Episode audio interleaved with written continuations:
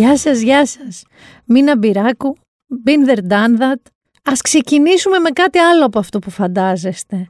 Ας ξεκινήσουμε με κάτι λίγο πιο θετικό. Για πάμε να ακούσουμε μια πραγματικά συγκινητική στιγμή που δεν αφορά την Ελλάδα. Touchdown confirmed. Perseverance safely on the surface of Mars, ready to begin seeking the sands of past life. Αυτό το φανταστικό ροβεράκι προσγειώθηκε στον Άρη. Και Ακούσατε τη φανταστική στιγμή προσγείωσης και τα χειροκροτήματα μέσα στην ομάδα εκεί που ήταν η Νάσα μαζεμένη και μετράγαν ανάποδα και 20 μέτρα από την επιφάνεια και 30 μέτρα από την επιφάνεια. Και να το, έδειξε και τις πρώτες εικόνες από την κάμερα παρκαρίσματος στην πραγματικότητα. Είναι το αντίστοιχο αυτό που ήταν ασπρόμαυρες. Ήταν μια τρομερά συγκινητική στιγμή της ανθρωπότητας. Ο λόγος που το έβαλα πρώτο, να ξέρετε, είναι γιατί με όλα όσα θα πούμε μετά, θα ήθελα αυτό το ροβεράκι να βρει γρήγορα μικροβιακή ζωή, άρα δείγματα ότι κάπως μπορούμε να επιβιώσουμε σε αυτήν την κόκκινη έρημο, μπας και καταφέρουμε να πάμε εκεί, γιατί εδώ έχει αρχίσει και βαραίνει πάρα πολύ ιστορία. Τι περιμένετε τώρα από μένα να σας πω, ε; Τι περιμένετε; Ξέρετε ότι και γλωσσού είμαι και τη γνώμη μου τη λέω και με βρίζετε και μου λέτε και μπράβο και τα δέχομαι όλα. Η πραγματικότητα είναι ότι η εβδομάδα που μας πέρασε εμένα με ξεπερνάει.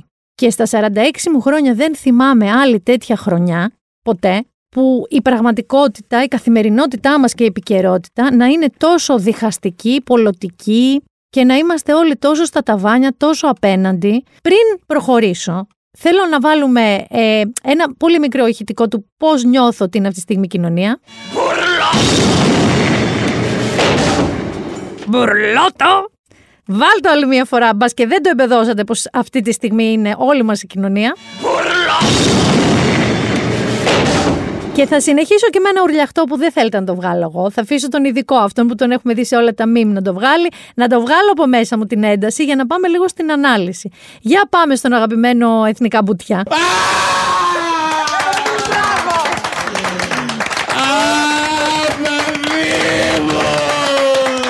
Αυτά λοιπόν τα ουρλιαχτά, η ζαπώνω και όλο αυτό είναι μία μικρή περιγραφή του τι συμβαίνει στην πραγματικότητα μέσα στο κεφάλι μου αυτές τις μέρες. Διότι, και θα σταθώ εγώ σε αυτό παιδιά, θα πάρω κάποιες μικρές θέσεις, αναμενόμενο, αλλά αυτή τη στιγμή έχουμε ανοιχτά τα εξής μέτωπα. Ένα μέτωπο είναι που το συζητήσαμε και θα εμείνω εγώ στη δική μου άποψη, που ήταν και η άποψη του κυρίου Τριάντη στο News 24 περί φύλαξης των πανεπιστημίων και αντίθετα πρόταση της κυβέρνησης να μπει αστυνομία, είδαμε τα χαΐρια πάνω στο Αριστοτέλειο. Δεν μπορεί αυτή η αστυνομία τέλος πάντων να μπει μέσα στα πανεπιστήμια. Αυτό για μένα είναι το μόνο σίγουρο. Δεν μπορούν τα πανεπιστήμια να μείνουν 100% φύλακτα. Συνεχίζω να το πιστεύω αυτό. Περνάμε στο δεύτερο θέμα άπειρων τσακωμών αυτή τη στιγμή στην ελληνική κοινωνία, που είναι ο Κουφοντίνας. Okay, που 100% ε, δολοφόνος, 100% καμία, καμία, καμία δικαιολογία, απολύτως καμία. Ε, αρνούμε πεισματικά να δεχτώ οποιαδήποτε ιδεολογική πλευρά ενός δολοφόνου τόσων ανθρώπων, ο οποίος είναι στα όρια του λόγω απεργίας πείνας. Υπάρχει μια τεράστια συζήτηση για το αν θα πρέπει η κυβέρνηση να υποκύψει στον εκβιασμό εντός αγών της απεργίας πείνας του Κουφοντίνα. Άλλοι λένε αφήστε τον μόνος του, θέλει να πεθάνει γιατί να τον πιέσετε. Η λογική λέει ότι δεν είναι ένα σύνηθες φαινόμενο να πεθαίνουν απεργοί πείνας στα δυτικά, ας πούμε, στις δυτικές δημοκρατίες και κράτη δικαίου. Υπάρχουν αυτές οι φωνές που λένε ότι αυτό δεν πρέπει να γίνει. Κανείς δεν μπορεί να καταλάβει όμως πώς και δεν πρέπει να γίνει, γιατί αν ενδώσει κυβέρνηση και τον μεταφέρει εκεί που θέλει και σταματήσει την απεργία πείνας, τα έχει ενδώσει. Αν του κάνουν τον ταΐσουν ή του βάλουν ορό με το ζόρι, υπάρχουν φωνές που λένε ότι αυτό ορίζεται ως βασανιστήριο το force feeding, ας πούμε, ενός απεργού πείνας και δίψας. Υπάρχουν οι άλλοι οι οποίοι ορίονται για όνομα του Θεού, δεν μπορείτε να τον αφήσετε να πεθάνει. Η αλήθεια είναι ότι δεν, εγώ προσωπικά, να είμαι ειλικρινής, δεν έχω απολύτως ξεκάθαρη γνώμη γι' αυτό. Ξέρω ότι ακόμα και επικοινωνιακά και λογικά στο δικό μου το μυαλό το παράλογο να πεθάνει κάποιος άνθρωπος από απεργία πείνας. Όποιος και να είναι. Αλήθεια. Από την άλλη, και εμένα στο μυαλό μου, ο Κουφοντίνας είναι μια τραγική, απαράδεκτη προσωπικότητα, ένας δολοφόνος που πρέπει να περάσει το υπόλοιπο της ζωής στη φυλακή. Τελεία. Και παύλα. Άρα, το πώς εσείς βγαίνετε τόσο σίγουροι και ορίεστε στα social media και θα φτάσω και εκεί για κάτι με πολύ απόλυτες απόψεις, όπως και για το προηγούμενο θέμα που θίξαμε, της αστυνομίας, τα πανεπιστήμια κτλ. Περνάω και στο τρίτο ζήτημα, το οποίο είναι όλη αυτή η ιστορία, η, η τεράστια νίκη της κοινωνίας μας στο να βγουν τα θύματα κακοποίησης να μιλήσουν από την αρχή, από την Πεκατόρου, φτάνοντας πια σε περιπτώσεις παιδοφιλίας ε, ενός ανθρώπου που παρενόχλησε, βίασε, κακοποίησε σεξουαλικά παιδιά του Δημήτρη Λιγνάδη που είναι κατηγορούμενος για αυτό στη Γαδά και ακόμα και εκεί που είναι άσπρο μαύρο με ποιους είμαστε, έτσι δεν είναι; Δηλαδή, αν κάποιος έχει κάνει μια μήνυση, έχει κάνει μια καταγγελία ότι κακοποιήθηκε στα 14, στα 15 σεξουαλικά από έναν άνθρωπο, δεν ξέρω, δεν είναι αυτοπόδεικτο με ποιον είσαι. Έλα όμως που και εκεί καταφέρνουμε παιδιά και τα κάνουμε ρόιδο. Γιατί, γιατί μπαίνουν τα κομματικά στη μέση και ξαφνικά τα social media και θα φτάσω και εκεί, εγώ τα αγαπώ τα social media. Είμαι ένας άνθρωπος που είναι πολλές ώρες εκεί μέσα. Έχω φροντίσει τα feeds μου είτε στο facebook, είτε στο twitter, είτε στο instagram να έχουν πράγματα που με ενδιαφέρουν. Αλλά αλήθεια σας λέω δεν το έχω ξαναζήσει αυτό το πράγμα. Δεν μπαίνεις και βγαίνεις με μια ημικρανία, με μπουρδουκλωμένες απόψεις, με fake απόψεις και με τέλος πάντων απόψεις οι οποίες δεν έχουν καμία σχέση. Δηλαδή, αυτή τη στιγμή έχει πάει στη δικαιοσύνη κάτι πάρα πολύ σημαντικό, πάρα πολύ μεγάλο. Και αρχίσαμε να ασχολούμαστε με το αν, δηλαδή άρχισαν να τρεντάρουν τα hashtags ε, παιδέρες, ε, νουδού παιδέρες, βόθρο ΣΥΡΙΖΑ κτλ. Είδαμε φωτογραφίες, είδαμε ασύλληπτα Photoshop, είδαμε παρανοϊκά εξώφυλλα, είδαμε παρανοϊκές θεωρίες και μετά είδαμε και μία, τι είναι, πώς να το περιγράψω, κομματικοποίηση ακόμα παιδιά και των θυμάτων. Δηλαδή αρχίζουν και βγαίνουν αν ο Νίκος Σίγμα ήταν μέλος ε, της νεολαίας του ΣΥΡΙΖΑ. Τι πραγματικά τι νόημα έχει αυτό; Δηλαδή λίγο καλά είναι τα social media, αλλά νομίζω ότι αυτή τη στιγμή, όντας και μέσα στο σπίτι μας, όλοι, με 2.000 κρούσματα, που αυτό το ξεχνάμε, αλλά παίζει ένα τεράστιο ρόλο στο πόσο θυμωμένοι είμαστε, πόσο έξαλλοι είμαστε και πόσο έχουμε χάσει την ψυχραιμία μας εδώ και καιρό. Αλλά πόσο βοηθάνε τέτοια θέματα να χάνουμε την ψυχραιμία μας και να χάνουμε και τη λογική μας. Τι προτείνω; Προτείνω να ενημερώνεστε, θα μου πείτε γιατί και ενημερωνόμαστε και σωστά. Είναι και αυτό μια αλήθεια. Όχι, δεν ενημερωνόμαστε σωστά. Γιατί σε αυτό το πανηγυράκι, το κομματικό που λέμε, πέφτουν και τα κανάλια μέσα, πέφτουν και εφημερίδες μέσα. Να προσπαθούμε τέλος πάντων όσο πιο κυκλωτικά, όσο πιο ολικά μπορούμε να ενημερωνόμαστε, να έχουμε τις δικές μας ηθικές αξίες, αξιακά συστήματα τέλος πάντων, τα δικά μας πιστεύω, αλλά να παίρνουμε και την πληροφορία, να το ψάχνουμε και λίγο παραπάνω. Γιατί π.χ. φωνάζουμε να πεθάνει ο Κουφοντίνας, γιατί φωνάζουμε να μην πεθάνει ο Κουφοντίνας. Γιατί έτσι δεν είναι σωστό να φωνάζουμε έτσι. Το σωστό είναι να σκεφτόμαστε και να παίρνουμε και τη γνώση και ναι, μετά φωνάζουμε και ό,τι πιστεύουμε. Αυτή είναι η ταπεινή μου γνώμη. Βέβαια. Και έρχομαι εδώ στο βέβαια. Γιατί σκεφτείτε ότι σήμερα που ηχογραφώ το podcast, σήμερα που ηχογραφώ το podcast, το πρωί που ερχόμουν στο γραφείο, ξεκίνησε στη Βουλή ολόκληρη συζήτηση για αυτή την ιστορία. Έτσι, για την ιστορία δηλαδή της του δημόσιου λόγου σε σχέση με την υπόθεση Λιγνάδη.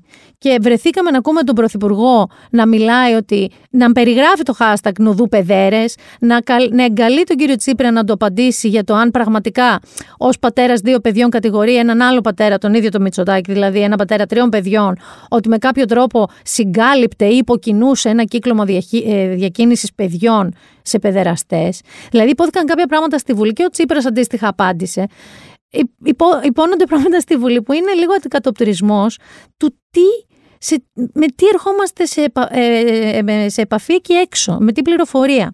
Θεωρώ ότι η υπόθεση με την ε, Λίνα Μενδώνη ε, δημιούργησε, έβαλε τον παρούτη της εκεί, έτσι. Και εκεί έχω μία γνώμη εγώ. Και η γνώμη μου είναι ότι σε καμία περίπτωση δεν πιστεύω ότι γνώριζε. Έτσι, γιατί αν γνώριζε, το Λίνα Μενδώνη παρετήσου είναι ανόητο. Θα έπρεπε να είναι στον εισαγγελέα. Αν γνώριζε, γνώριζε. Και αν δεν γνώριζε το ότι κάποιος είναι παιδόφιλος ή βιαστής παιδιών, σωστότερα, δεν είναι κάτι εύκολο να το μάθεις. Για να είμαστε πολύ ειλικρινείς τώρα, έτσι. Δεν είναι κάτι που κάποιος το διατυμπανίζει ή αν ψάξεις ή αν το ρωτήσεις θα στο πει. Το φάουλ της κυρίας Μενδώνη, κατά την ταπεινή μου γνώμη, είναι πρώτον το είναι επικίνδυνος το ότι μπήκε σε ρόλο δικαστή πριν καν φτάσει στο, στα δικαστήρια και αυτό δυσκολεύει τη διαδικασία της δίκης, έτσι. Και από εκεί και πέρα το με εξαπάτησε με την υψηλή υποκριτική του τέχνη που α, προσβάλλει λίγο τους ηθοποιούς.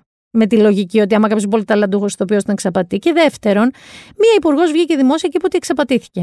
Δήλωσε δηλαδή μια ανεπάρκεια. Εγώ με αυτή τη βάση θεωρώ ότι θα έπρεπε να παραιτηθεί ή, αν μη τι άλλο, να θέσει τον εαυτό της, να θέσει την παρέτησή της στη διάθεση του Πρωθυπουργού και αν ο Πρωθυπουργός, όπως σήμερα δήλωσε στη Βουλή, δεν συμφωνεί και θεωρεί ότι είναι πολύ χρήσιμη και δεν έκανε κάτι λάθος, ας μην την έκανε δεκτή.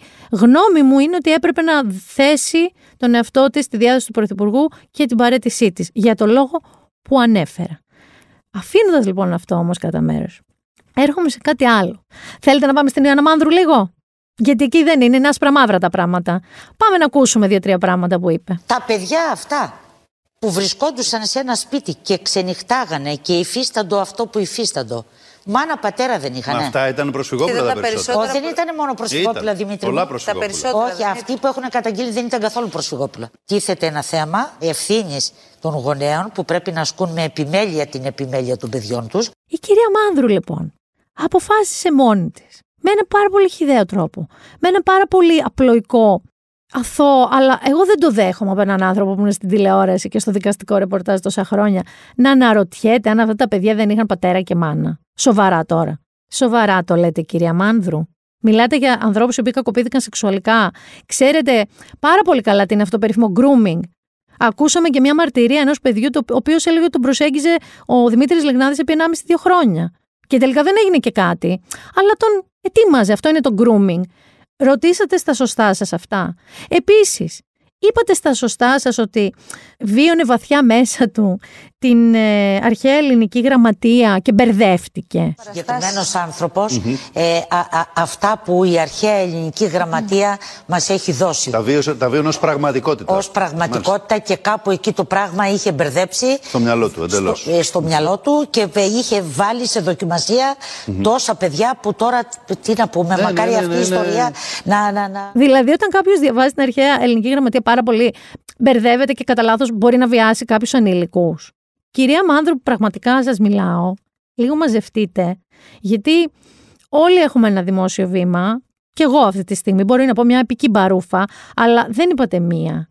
Προφανώς αυτό είναι ένα mentality, η φιλοσοφία, και είναι πολύ επικίνδυνη και παντελώς άχρηστη σε ανθρώπους που έχουν κακοποιηθεί και το σκέφτονται τώρα να μιλήσουν. Όπως επίσης, φτάσω και εκεί, ο κύριος Κούγιας. ο κύριος Κούγιας, πολύ ξέρουμε, Τυχαία θα αναφέρω τη λέξη μάντρα. Τυχαία θα την πω αυτή τη λέξη. Ο κύριος Αλέξης Κούγιας έκανε μια πρώτη επαφή με τον κύριο Λιγνάδη. Είπε ότι έχει υποσχεθεί στον πατέρα του ότι δεν θα αναλάβει ποτέ να υπερασπιστεί παιδεραστές.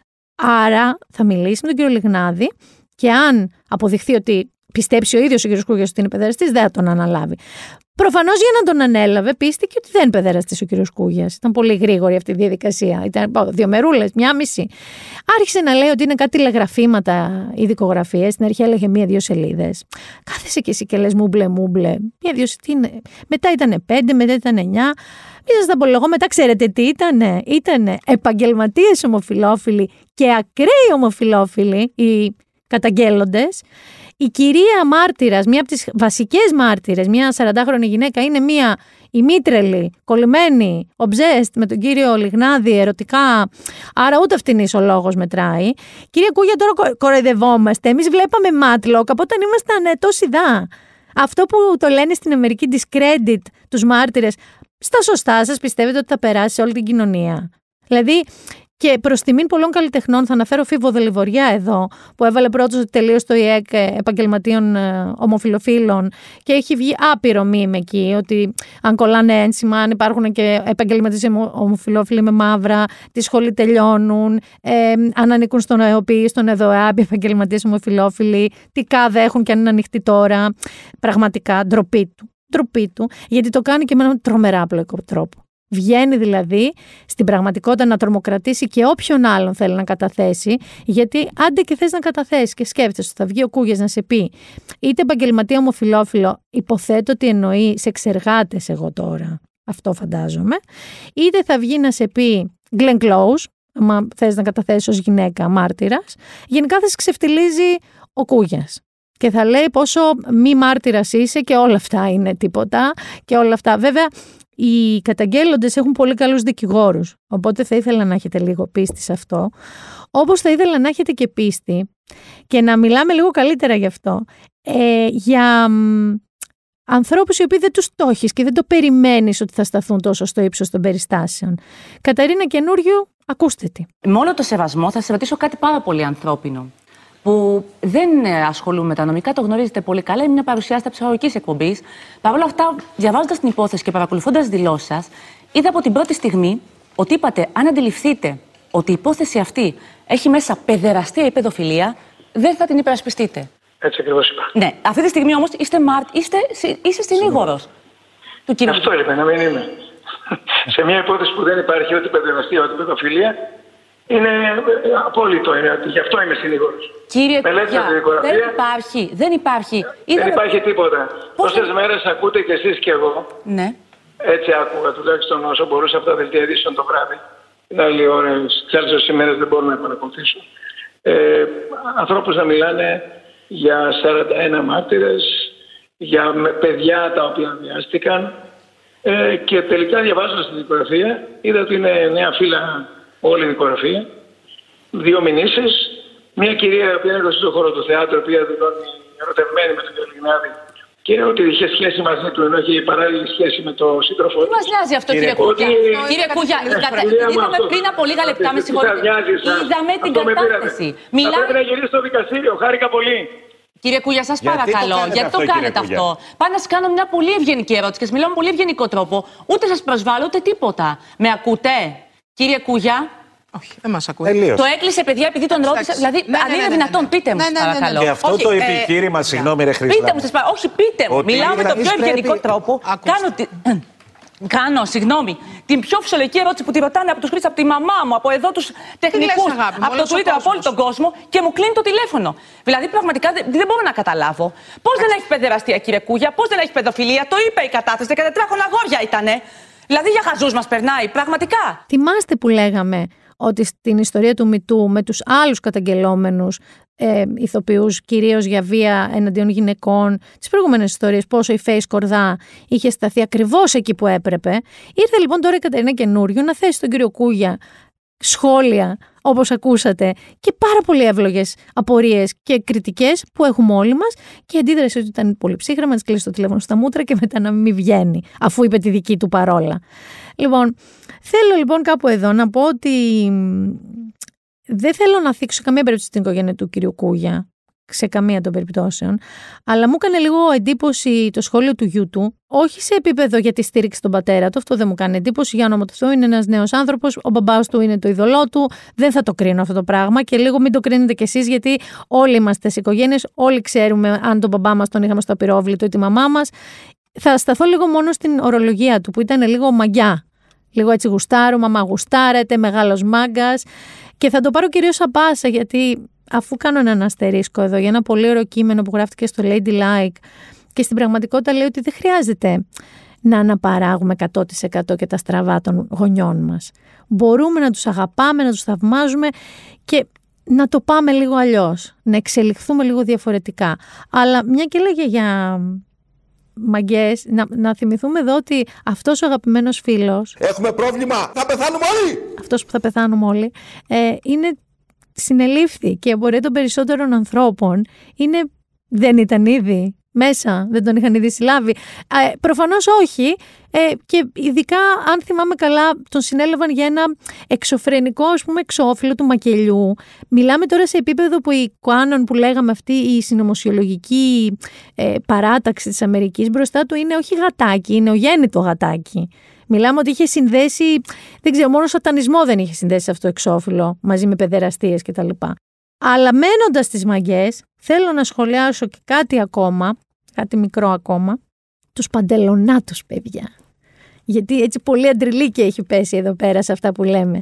Η Παντελονάτη λοιπόν, αφού βάλω λίγο αυτό έτσι, δεν έχω βάλει σήμερα τραγούδια, θα σας βάλω αυτό. Όλοι ρε του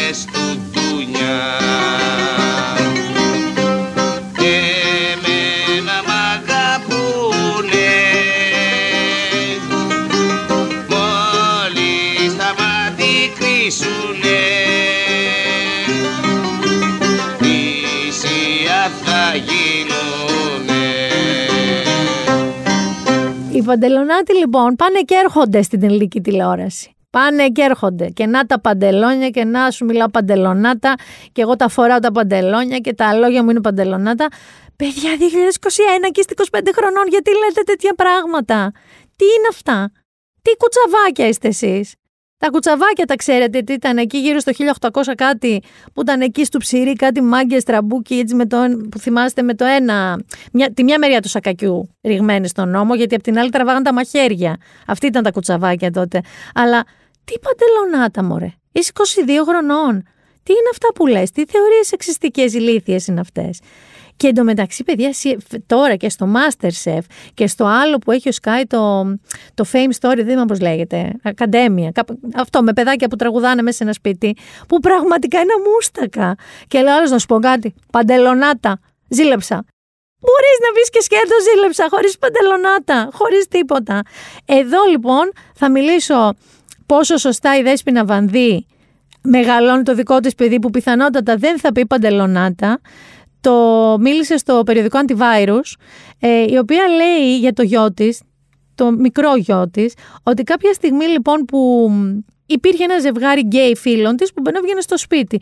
Και κάποια στιγμή λοιπόν είχε καιρό να τους δει μαζί. Και τη ρώτησε τη μαμά του αν έχουν χωρίσει. Με απόλυτη φυσικότητα. Χωρίς να του είχε εξηγήσει κάτι η μαμά του. Δηλαδή, δεν την είχε ρωτήσει, Α, είναι δύο άντρες, Α, είναι μαζί. Τη ρώτησε απλά αν πες ο, ο Νίκος με τον Δημήτρη χωρίσανε, γιατί έχουμε καιρό να τους δούμε εκεί και πολύ σωστά επιδέσει να Βανδύ ότι το αναγνώρισε σαν μια προσωπική της νίκη ως μητέρα.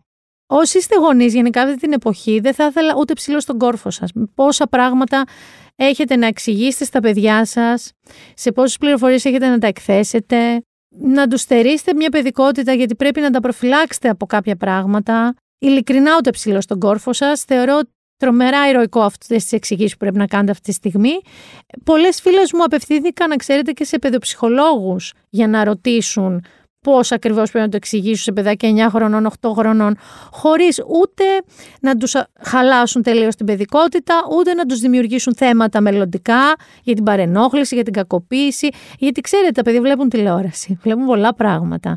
Και είναι περίεργο και έχοντας πει λοιπόν όλα αυτά, έχοντας πει και τα μπράβο εκεί που πρέπει, δυστυχώς σας έβαλα και λίγη μάνδρου, δυστυχώς σας εξέθεσα και σε λίγο κούγια, με συγχωρείτε.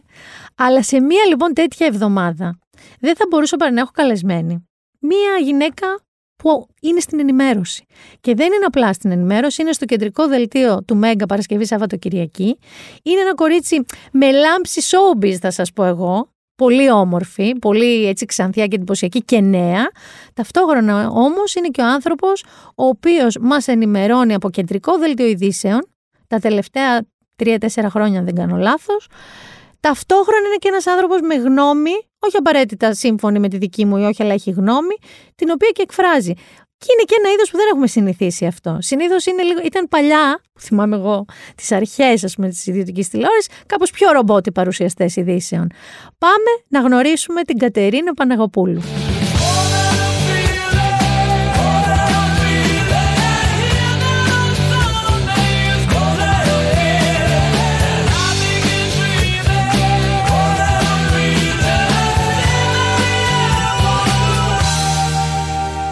Έχω κάνει την εισαγωγή μου για σένα. Ήθελα πάρα πολύ να έρθεις. Χαίρομαι πάρα μα πάρα πολύ που είμαι εδώ. Καταρχάς, πρέπει να πω ότι όταν με πήρε τηλέφωνο η Μίνα για να κλείσουμε τη συνέντευξη, έδειξα έναν υπερβολικό ενθουσιασμό. Και λέω: Η γυναίκα τώρα τι θα σκέφτεται; Σκέφτηκα λοιπόν ακριβώς το λόγο για τον οποίο ήθελα να έρθεις. Γιατί είσαι ένας άνθρωπος πολύ τηλεοπτικός, πολύ δεμένος με δελτίο ειδήσεων και είσαι ο άνθρωπος ο οποίος δεν είναι αυτό που θυμόμαστε όλοι από καταβολής ιδιωτικής τηλεόρασης. Ναι. Χαίρομαι που το λες γιατί καμιά φορά άμα πω κάτι ή γράψω κάτι, βάζω κάτι, βάλω κάτι στο Instagram, λέω τώρα αυτό ταιριάζει με το προφίλ. Α, δεν πειράζει. Άστο. Είναι η πρώτη μου λοιπόν ερώτηση. Βασικά έχω μια άλλη προσέγγιση, θα την κάνω δεύτερη πώς, επειδή σε παρατηρώ και στα social media, όντως, ε, και στις αντιδράσεις σου στο δελτίο σε κάποια ζητήματα, αλλά γενικά και στο φέρεστε, δεν έχεις ξυλοποιηθεί όπως είπες. Έχω την εντύπωση ότι δεν θα ξυλοποιηθείς. Να σου πω την αλήθεια. Ε, πολλές φορές προσπαθώ να αυτολογοκριθώ, αλλά δεν τα καταφέρνω. Νικάει ο άλλος με αυτό. Το ξέρω ότι πολλές φορές μπορεί να λέω παραπάνω τη γνώμη μου. Δηλαδή, ακόμα και κατά τη διάρκεια του δελτίου, άμα είναι μια υπόθεση bullying, για παράδειγμα, έτσι, με ένα παιδάκι βιντεάκι.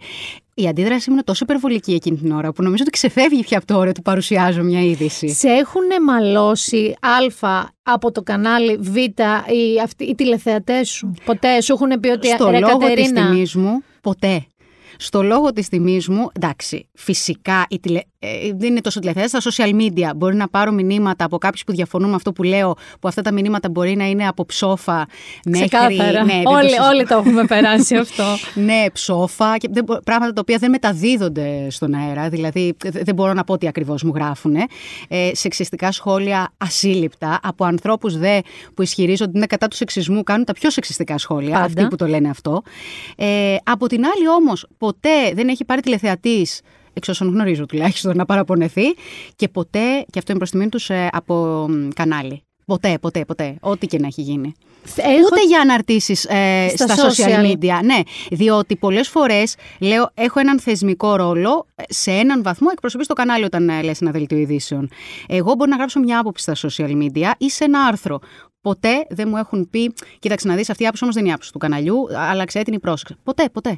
Αυτό είναι φοβερό γιατί θέλω να σου πω ότι σε ανθρώπους που είναι στη δημοσιογραφικά πόστα πολύ λιγότερο σημαντικά με την έννοια της έκθεσης και της εκπροσώπησης που λες εσύ ε, εκεί έξω υπάρχουν πάρα πολλοί οργανισμοί που θα παρεύουν και θα του πούνε ούτε καν να πει κάτι ακραίο, ούτε καν να πάρει θέση για κάτι πολύ βαρύ. Ότι να σου πω αυτό μάζεψέ το γιατί ναι, ή αυτόν δεν ανοίγεις- τον παίζουμε. Ναι, Μου είχε τύχει μπράβο. από συνάδελφου να λέμε αυτόν δεν τον παίζουμε, αυτό, για αυτόν δεν λέμε, ε, ε, για εκείνο μην το αγγίξεις. Τώρα δεν ξέρω αν θα, είναι, αν θα ακουστεί ειλικρινές αυτό που θα πω, αλλά είναι ειλικρινές. Έχουν υπάρξει βέβαια παράπονα από κόμμα που Ναι, έχουν πάρει καλά. στο κανάλι και λένε ότι. Τι είναι Γιατί, αυτό. γιατί. Ναι, ακριβώς. Κοίταξε να δεις τώρα. Εσύ, ενώ είσαι, δεν είσαι καινούρια στο δελτίο ειδήσεων, ήσουν στο Star παλιότερα. καινούργια είμαι σχετικά. Δηλαδή, σύνολο αυτό σκεφτόμουν πρόσφατα. Κάνω δελτία 3,5 χρόνια. Είναι λίγος ο χρόνος, αν σκεφτείς. Είναι λίγος ξεστή στη... Απλώς αμέσως πήγα στο κεντρικό και ίσως. Στη ματιά του τηλεθεατή, 3,5 Ναι. χρόνια είναι κάπου 13,5. Γιατί μπαίνεις κάθε μέρα ή κάθε τρεις μέρες Ναι, ή κάθε στο δύο σπίτι μέρες. τους. Μπαίνει Ναι. σπίτι τους. Οπότε ε, σε βλέπουμε όλη την ώρα. Έχουμε συνδέσει κάποιες ειδήσεις μαζί σου. Πρέπει να πω, παιδιά, συγχαρητήρια καταρχάς, διότι όταν μπήκα εδώ ήταν όλοι ευγενέστατοι, γλυκύτατοι και έχουν και μέγκα απέναντι. Συγγνώμη, Για να αισθανθώ Νίκος οικία. Παπαλιό εδώ. συγχαρητήρια, Νίκος, ευχαριστώ πάρα πολύ ε, για να αισθανθώ οικία αμέσως. Δεν μου λες τώρα κάτι. Είσαι σε μία, και θα πάω στη βασική μου πρώτη ερώτηση. Είσαι σε μία, αυτή τη στιγμή έχεις βρεθεί στο μάτι ενός ειδησιογραφικού τεράστιου κυκλώνα. Αυτή τη στιγμή που μιλάμε, τα έλεγα πριν. Και δεν είναι απλά ότι είναι πολλές ειδήσεις, είναι πάρα πολύ πολλωτικές ειδήσεις. Δηλαδή, αυτό το προηγούμενο τρίμερο είχαμε από το ξύλο πάνω στο Αριστοτέλειο Πανεπιστήμιο, είχαμε την ιστορία με τον Κουφοντίνα, έχουμε την ιστορία με τον Κουφοντίνα, έχουμε την ιστορία με τον Λιγνάδη, με τον Κούγια μετά που πήγε στο Λιγνάδη. Γενικά είναι ένα πράγμα που έξω στην κοινωνία, δηλαδή αν πας στο ψιλικατζίδικο και μιλήσεις με κάποιον, ή καλά δεν το συζητάω για τα social media, δεν έχω ξαναδεί τέτοια σφαγή. Πόλωση, Και από ανθρώπους πραγματικά ψύχρεμους υπό άλλες συνθήκες. Εσύ λοιπόν έχεις βρεθεί αυτή τη στιγμή που είσαι και drama queen, το λέω με την έννοια του συναισθηματισμού. Ισχύει απολύτως αυτό. Έχεις συναισθηματισμό, πάθος σαν άνθρωπος. Είσαι λοιπόν εσύ μπροστά σε ένα δελτίο ειδήσεων, Ψύχρεμη στο, στον πρέπει να πάγκο είσαι. σου και έχεις να διαχειριστείς τέτοια λογική ειδήσεις. Θέλω να σε ρωτήσω, εσύ προφανώς έχεις κάποια προσωπικά συναισθήματα για όλα αυτά τα πράγματα. Και κάποια από αυτά πιθανώς εξοργίζουν. Πρέπει να σου πω ότι δεν προσπαθώ να το συγκρατήσω. Όταν με κάτι με εξοργίζει, το δείχνω ότι με εξοργίζει. Όταν κάτι θεωρώ ότι πρέπει να υποθεί, ακόμα και αν είναι αντιδημοφιλές, ακόμα και αν εκείνη την ώρα ε, μπορεί να διώξει κάποιον τηλεθεατή. Δεν ξέρω αν μας ακούει η ιδιοκτησία του καναλιού, λέω. μπορεί να διώξει, αλλά εγώ το λέω. Κυρίως φέρνει τηλεθεατές. Δεν διώχνει προς ιδιοκτησία, μιλάω εγώ τώρα. Λοιπόν, ε, θα το πω. Γιατί θεωρώ ότι ο ρόλος του δημοσιογράφου εκείνη την ώρα δεν είναι μόνο αγγελιοφόρος απόψεων. Δηλαδή, δεν, προφανέστατα πρέπει να παρουσιάσεις όλες τις απόψεις, αλλά δεν είναι ο ρόλος σου μόνο να δώσεις όλες τις απόψεις. Πρέπει να τοποθετηθείς, όχι φυσικά να πεις υποκειμενικά την άποψή σου, αυτό το οποίο όμως θεωρείς ότι είναι το σωστό. Δηλαδή, εγώ θεωρώ ότι δεν πρέπει να δέρνουμε μέσα σε ένα πανεπιστήμιο. Δεν πρέπει να υπάρχει παραβατικότητα μέσα σε ένα πανεπιστήμιο. Θα το πω. Μπορεί κάποιοι να λένε ότι όχι, γίνονται αστυνομοκρατούμενα τα πανεπιστήμια. Εγώ διαφωνώ. Κρίνε από τον τηλεθεατή. Δεν θα σε δει άμα διαφωνεί. Κοίτα, εκεί ούτως ή άλλως, αυτό, αυτό θέλω να πω και εκεί, παρά το νεαρό της ηλικίας σου σου και τη σχετική μικρή εμπειρία σου. Αν και η εμπειρία στη δημοσιογραφία είναι πολύ μεγάλη. Στην εμπειρία στα δελτία πράγματι είναι μικρή, η εμπειρία στη δημοσιογραφία είναι. Εκεί θα φτάσω μετά, γιατί έχεις περάσει από το πεζοδρόμιο. Πολύ. Τεράστιο σχολείο Ναι. και ενώ φυσικά το ρεπορτάζ. Ναι. Το οποίο Ακούστηκε θεωρώ. λίγο περίεργο. ναι, το συνειδητοποίησα στην πορεία. θεωρώ ότι ένας άνθρωπος ο οποίος παρουσιάζει ειδήσεις, αλλά δεν έχει περάσει ποτέ από το στάδιο που τις παράγει, τις δίνει στον παρουσιαστή. Για μένα δεν είναι καλός παρουσιαστής. Ναι, δεν μπορεί να ξέρει. Δεν ξέρεις πώς αισθάνεται το ρεπόρτερ. Δεν μπορείς να μεταφέρεις σωστά την είδηση που σου μεταδίδει ο ρεπόρτερ. Δεν ξέρεις συνθήκες που γίνεται το ρεπορτάζ. Για μένα δεν, δεν μπορείς ο καλύτερος να είσαι. Είναι το φοβερότερο ταλέντο για μένα, αν δεν έχεις περάσει και μπορεί να θίγεται κάποιος, γιατί κάποιοι δεν έχουν περάσει, δεν είσαι καλός. Τελεία. Είμαι ναι, κάθετη ναι, σε ναι, αυτό. δεν μπορείς, είσαι απλά παρουσιαστής. Σωστό. Μετά είσαι ένας απλός παρουσιαστής. Έχει τεράστια διαφορά. Δεν μου λες κάτι. Ε, Ω ρεπόρτερ, ήσουν στην Τρόικα. Σωστά, ήσουν στην εποχή της Τρόικας. Ο- Το, έχω- το ζήσα όλο. Έξω όλο. από το Χίλτον ζούσες; Ε, Ζούσα και μέσα στο Χίλτον, στους καναπέδες, ήταν εξαφρεντικά αστεία αυτή η σκηνή. Διότι ήταν και τουρίστες εκεί, αλλοδεξένοι Ναι, ναι, ναι. άνθρωποι πολλοί. Εμείς ήμασταν ξαπλωμένοι στους καναπέδες, γιατί οι διαπραγματεύσεις μπορεί να κράταγαν μέχρι τις 6 το πρωί. Από τις 6 το προηγούμενο απόγευμα μέχρι τις 6 το πρωί. Εμείς ξαπλωμένοι στους καναπέδες του λόμπι, σαν τους ε, μετανάστες εκεί που είχαμε κλειστήσει καταβλισμό. Καμιά 25 άτομα περίπου, πολλά λέω, εντάξει, ξέρω, 15-20 άτομα. Ξαπλωμένοι, έρχονταν οι άνθρωποι με τις βαλίε, μας κοιτάγανε καλά-καλά. Τι γίνεται εδώ στο ξενοδοχείο. Απορώ πώς δεν μας έδιωξαν πραγματικά. Εντάξει, τι να σας διώξουμε, ήταν τεράστια ταλαιπωρία. Το θυμάμαι εγώ τον ρεπόρτερ Ασύλληπτο. τότε. Αυτό ήταν ένα μεγάλο πράγμα που κάλυψες. Κάλυψες Εξαιρετικά κυρίως ενδιαφέρον. οικονομικό, Ναι, ναι, και οικονομικό. εργατικό, σωστά. Παιδιά, είδες ο καλός ο δημοσιογράφος. Θέλω να πω κάτι. Ε, ε, Ο καλός δημοσιογράφος φαίνεται στα πρώτα τρία λεπτά μιας συνέντευξης. Έχει βρει ακόμα και τι ρεπορτάζ έκανα πριν. Δεν παρουσιάσω καταλαβαίνεις. το- Όχι, ξέρω και κάτι άλλο για σένα. Θα το πετάξω απλά σαν αστερίσκο. Ο, ξέρω ότι στο σπίτι σου Ναι. τα Σαββατοκύριακα όταν ετοιμάζεις ή κάνεις κάτι άλλο, Ναι. στο background ακούγεται αυτό.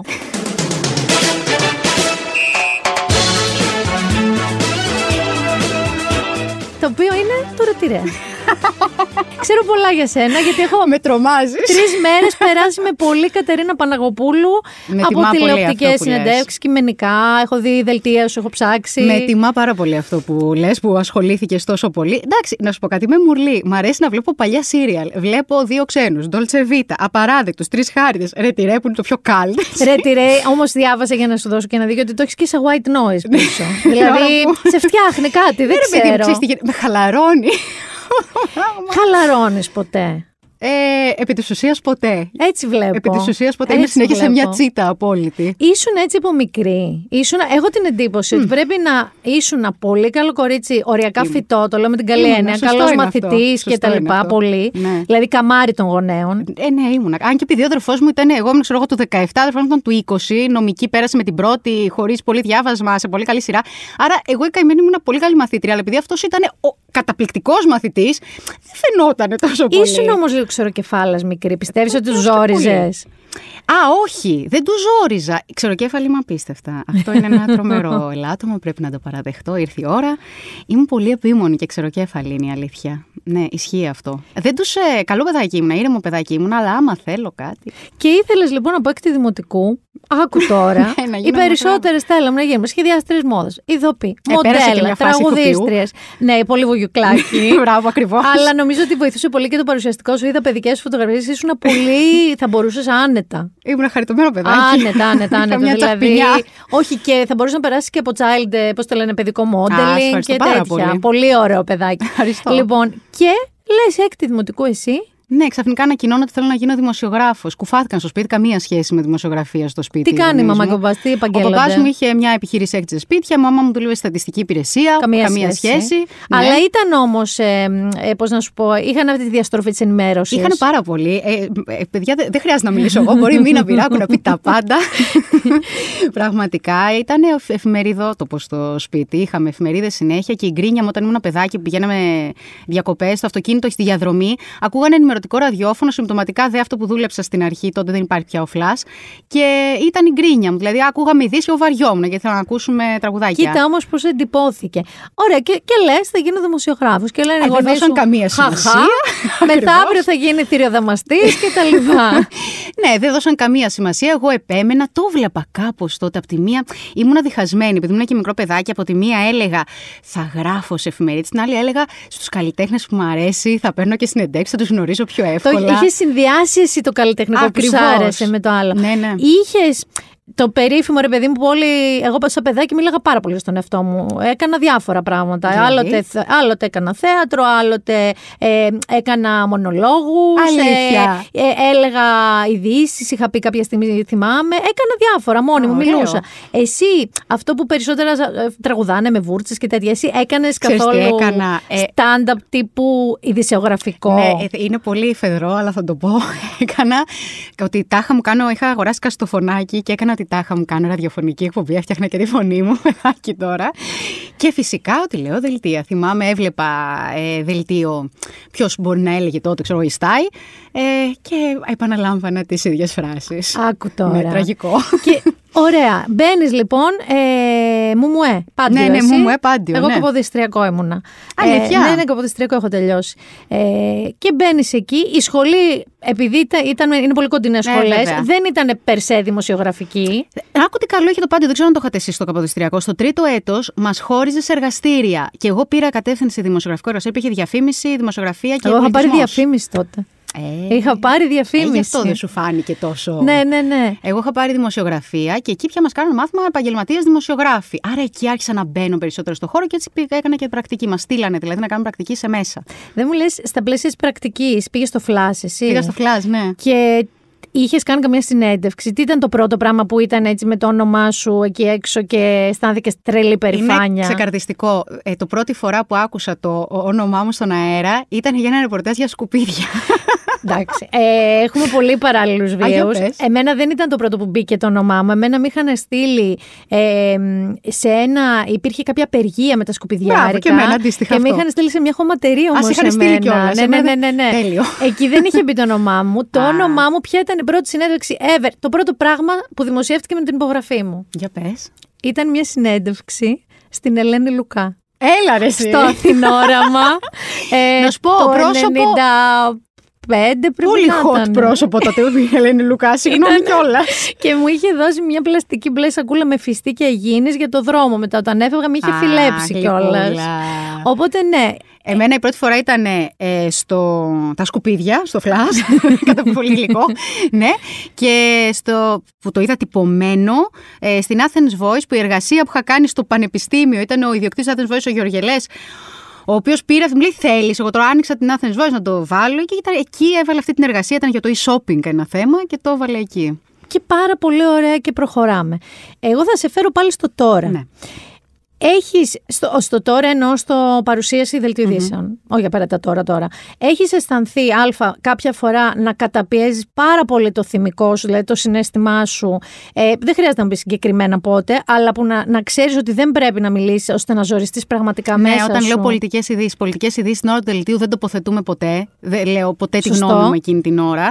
Και νιώθω αφόρητα να καταπιέζομαι, να θέλω να πω εκείνη την ώρα ότι αυτό που ακούμε είναι α- αδιανόητο, ανεκδιήγητο, απαράδεκτο, αλλά δεν το λέω. Εκεί καταπιέζομαι. Στα πολιτικά. Δεν θα καταπιεστώ σε θέματα κοινωνικά, δηλαδή αυτό που είπα, bullying, ε, πανεπιστήμια, σε τέτοια θέματα θα εκφραστώ.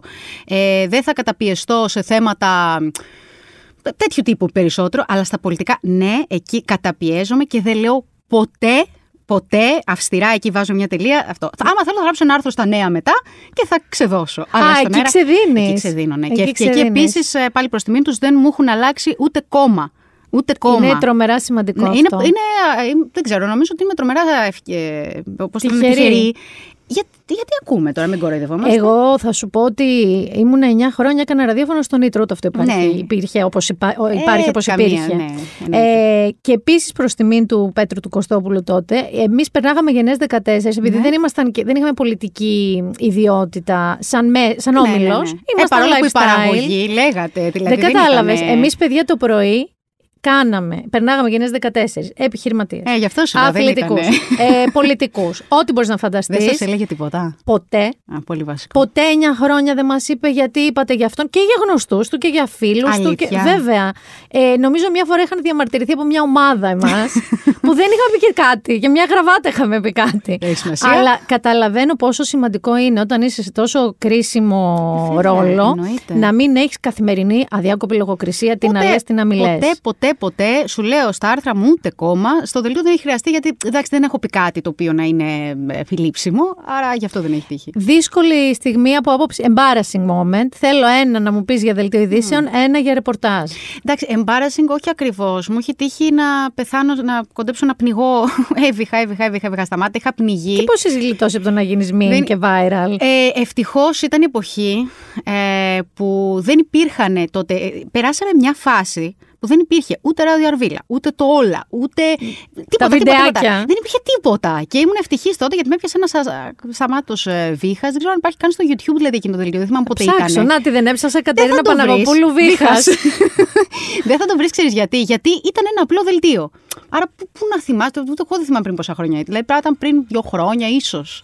Απίστευτος βήχας. Ε, σε ρεπορτάζ, κάτι που Ρεπορ- σου έχει συμβεί περίεργο. Αχ, τε- περίεργο, όχι. Είχα πέσει ακόμα, έχω στο γόνατο, πώς το λένε, σημάδι μου έχει μείνει από πορεία ε, έξω από το Υπουργείο Εργασίας. Με τραβάει ο κάμεραμάν γιατί κάνανε ένα ντου εκείνη την ώρα που κάνουν μέσα. Με τραβάει, πέφτω κάτω, αίματα, αυτά κτλ. Έχω ακόμα σημάδι στο γόνατο από τότε. Μου κάνει τρομερή εντύπωση. Δεν μπορώ να τη φανταστώ έτσι όπως τη βλέπω. Που είναι πολύ χαριτωμένη, όμορφη, πετίτ, ξανθούλα. Είναι κοριτσάκι, είναι παιδάκι. Τι ωραία να τα λέει. μπαίνει μπροστά μάχημη, να παλεύει σε πορείες, να πάρει Ναι. τη δήλωση. Ναι, ναι, ήταν λίγο άγρια εποχή εκείνη. Ε, Να σε ρωτήσω κάτι από περιέργεια τώρα. Όλη σου αυτή την ενέργεια, η οποία δεν- δεν νομίζω ότι κάποια στιγμή μπαίνει σιγαστήρας μες στη Όχι, μέρα. αλήθεια είναι. Ούτε την μες στη νύχτα. Την εκτονώνεις, ενώ γυμνα... κάνεις κάτι άλλο εκτός από το δελτίο υπο- στην υπόλοιπη Πηγαίναμε ζωή σου. Μήνα, πηγαίναμε πολύ ωραία αυτή τη συζήτηση. Δεν καταλαβαίνω γιατί δεν το πας στη γυμναστική. Δεν κάνεις τίποτα. Δεν κάνω τίποτα. Ήσουν ενόργανη κάποτε. Μπράβο, και αυτό το ξέρει η Μίνα Μπυράκου. Ήμουνα, έκανε ενόργανη γυμναστική και ρυθμική στο Πανελλήνιο. Αλλά μετά, όταν τα παράτησα, βαρέθηκα αφόρητα. Είχες αφόρητα. περάσει το ζόρι της πειθαρχίας, δηλαδή είχες αυτές τις Όχι, μωρέ. προπονήσεις; Ω, εντάξει, ναι, είχα, αλλά δεν με είχε ζωρίσει αυτό.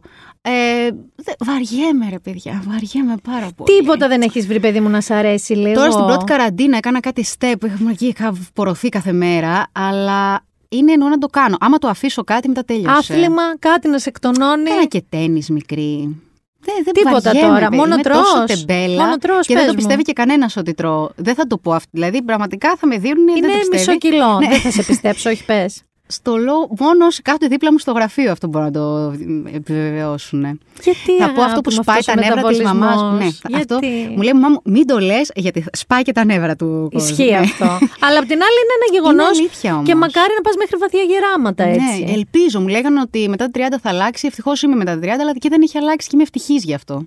Δεν είσαι πολύ μετά τα 30 Δεν είμαι όμως. πολύ μετά τα 30, όχι. Εντάξει, δεν ξέρω. Εγώ, εμένα άλλαξε ενώ ήμουν έτσι. Άλλαξε; Άλλαξε, όχι φανατικά, αλλά ναι, τώρα πια πλη, ό,τι τρώω το Ό,τι τρως το πληρώνω. πληρώνεις. Ε, Α. Κάνεις καθόλου υγιεινή διατροφή, ούτε εκεί είμαστε καθόλου. Πάλι- Έστω παραγγέλνοντας. Πάλι πρέπει να το πω αυτό. Μ' αρέσουν όλα τα junk food. Είναι, είναι, είναι ντροπή μου που το λέω αυτό και σπάω τα νεύρα του Να φύγει κόσμου. αλλά λίγο. είναι- Να φύγει, αρκετά δεν την κρατήσαμε. Και κάπου εδώ η εκπομπή μας Δεν ολοκληρώθηκε. την κρατάμε άλλο την κοπέλα.